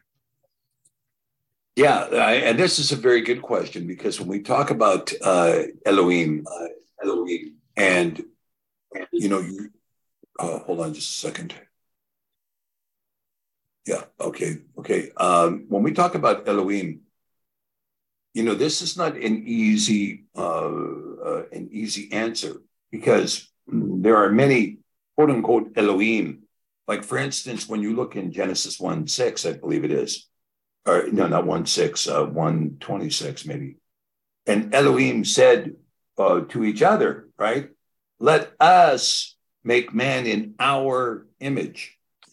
And so you have this plural, this statement of plurality uh, right off the bat. And I mean, believe me, I've looked at that verse, I don't know how many times, trying to find out if it was plural or not. And it is plural. And, you know, it says that Yahweh is, you know, the, the supreme Elohim. So when we talk about Elohim, you're talking about um, something that is a, more of a title than it is uh, than is a name, right? It's it's a Yes. it's a but and it describes a, a, a supernatural being in heaven, right? And but oh, Mashiach says, "You criticized me because I told you that I said I am a son of Elohim, and yet the Scripture says you are all sons of Elohim. You are all beni Elohim." Well, this is interesting too, and so this is something that this is much more. It can be confusing, well to say, but it is something that is much more uh, than what you might think.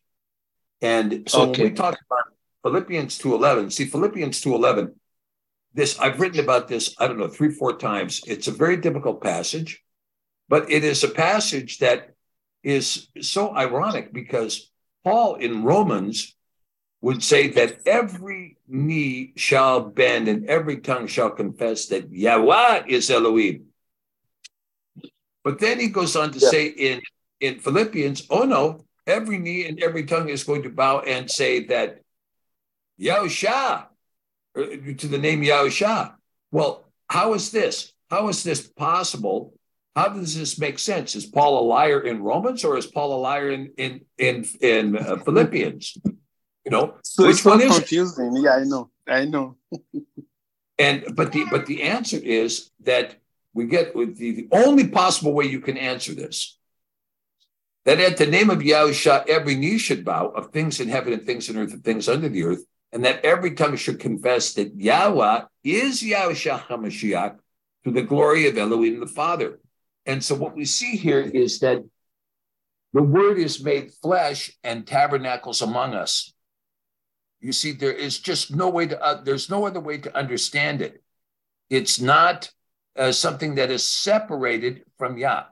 Now, I believe the it's Son echad. is. It's something. It's unity. It's echad. It's one. Yeah. It is. It's true. It's echad.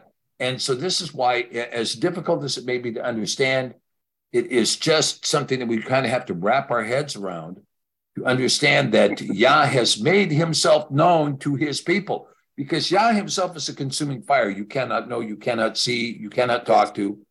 Is a consuming fire, but he would make himself known to his people in Yahusha. That when Even Yahusha when says, he made himself known to Moses, to Mo- Moshe, he asked um, the Moshe to cover his face or something like that, um, so that he can see his back. M- Moshe couldn't see his face because he would have died if he witnessed Yeah. um, Yahweh's Yeah, face. Yeah. That's right. And so this is one of the things that we have to try to understand in scripture. And so Paul and Isaiah, they agree that every knee and every and shall bow and every tongue shall confess Yahweh. But in confessing the name of Yahusha, in which the name of Yah, Yahu is found, the name of Yahu is Yes. found in Yahusha, that you're, you're, it's confessing one and the same thing. It's one and the same thing. And that's why, Yes. yeah. So very good point, Oliseh. Uh, anyway, good Thank to you, hear sir. from good to hear from you again. Okay. Okay, so. Okay, Shabbat let's shalom. go. Shabbat shalom. You bet. Okay, let's go to Lorraine. Lorraine, how are you? Lorraine? Lorraine, are you there? I know you are. You're trying to find a way Hello, can you hear me now? Can Yeah, you hear now me we can. now? Yeah. Okay, thank you. Um, so I, I guess well, I wrote it in the chat, but maybe you didn't see it. But to touch on what you just said, a question I have, because it puzzles me as well. Genesis 1, God created us in his image. And yes, as you said, plural. But then in Genesis 2, we were, man was formed from the dust. So how how do you get the difference between those two humans? It's something that I keep trying to understand because it's it's male and female that in, in Genesis 1 he created in our image. I often say you hear you say something must have happened some between you know the the last thousand years. I often hear you say that. Um, and then in Genesis 2, he formed us, man and woman, from the dust. So, what's the difference between those two male and females? That's just something I just I have a hard time understanding. If you can give some information about that, I would appreciate it. Sure. Now, I've spoken about this quite a bit in some recent videos, but it, it- there is something happening here that is worth noting because when you look at uh, when we look at let me just I'm going to pull up eSword real quick and let's look at 126. Okay. Uh, let's see. Here we go. Genesis 126. And I'll show you why I had such a problem with this verse because when we when you when you say is that really in the plural and the answer is yeah it's really in the plural because you're going to see now remember that the the suffix new when you have the when you have the vav at the end this the, the suffix new means us or our right and so we're going to see here this kind of thing. Okay. Mm-hmm. But Salem knew, but Salem knew. And then we're also going to have here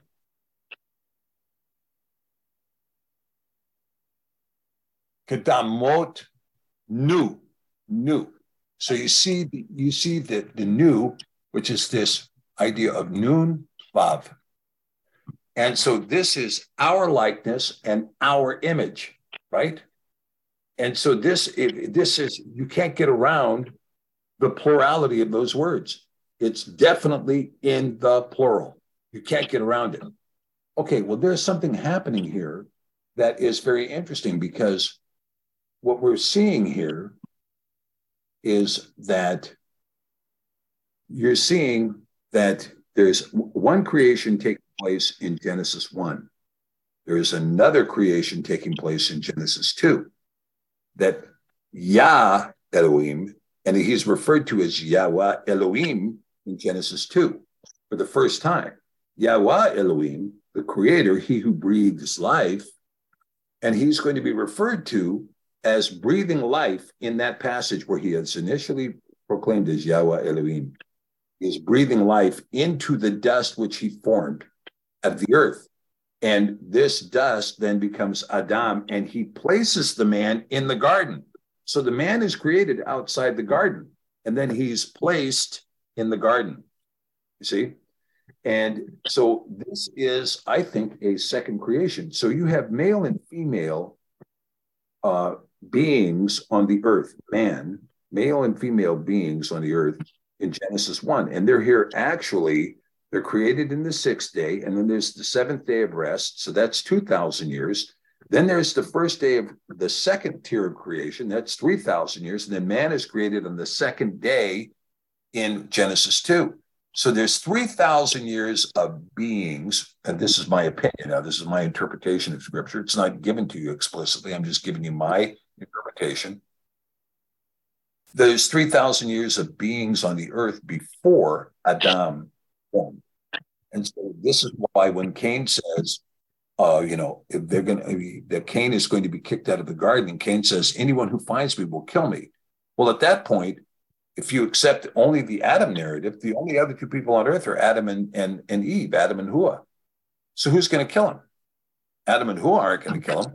There's other species on earth that are going to kill him. And those other species, you, you can call them the sons of Elohim, the Elohim that made them in their image and likeness, their image and their likeness. And they made them in their image and their likeness.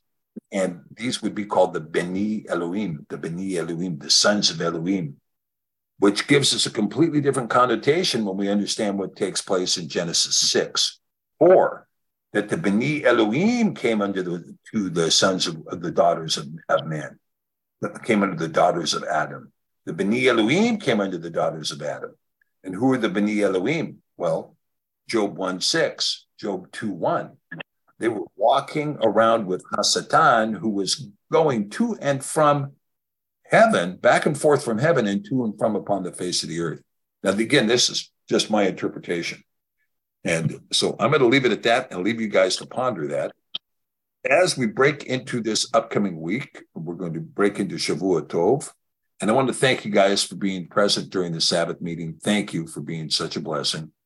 And we will see you next Saturday. And hopefully, this meeting actually went live on Telegram. Wouldn't that be just a sweet? Thank and, you, Dr. Uh, P. Hey, you bet, you guys. Thank you, Krista. And thank you, Lorraine, for your question. And thank all of you guys for being present. And with that, I'm going to give us a hearty and a resounding blessing first. May Yah bless you and keep you. May, may Yah cover you with his wings and take care of you. May he be your strong tower, your mighty fortress. May he cover you with his wings. May he bless you in his mercy and his grace and his loving kindness. May his name be poured out upon you. May his healing come over you and heal you from the head to the very toe. May he heal your relationships. May your families and your friends be restored unto you. May forgiveness walk within you. May you forgive and forget those things that have harmed you so greatly and come to love your neighbor as yourself. May Yah be a blessing unto you in all things, because is anything too difficult for Yahweh. Amen. Blessings. Shalom. Amen. Hallelujah. Amen. Thank you. Yes, sir does. Amen. Shalom. Shabbat shalom. Shalom. Hallelujah. Shabbat shalom. Shabbat shalom. Shabbat shalom. Shalom. Shabbat shalom, everyone. Shabbat shalom, Shabbat everyone. shalom, Love you guys. Shabbat shalom. Shalom. Shabbat shalom. Have a blessed week. Shabbat shalom, Have a guys. blessed week, everybody. Shabbat shalom. Amen shalom. Shalom. Bye bye.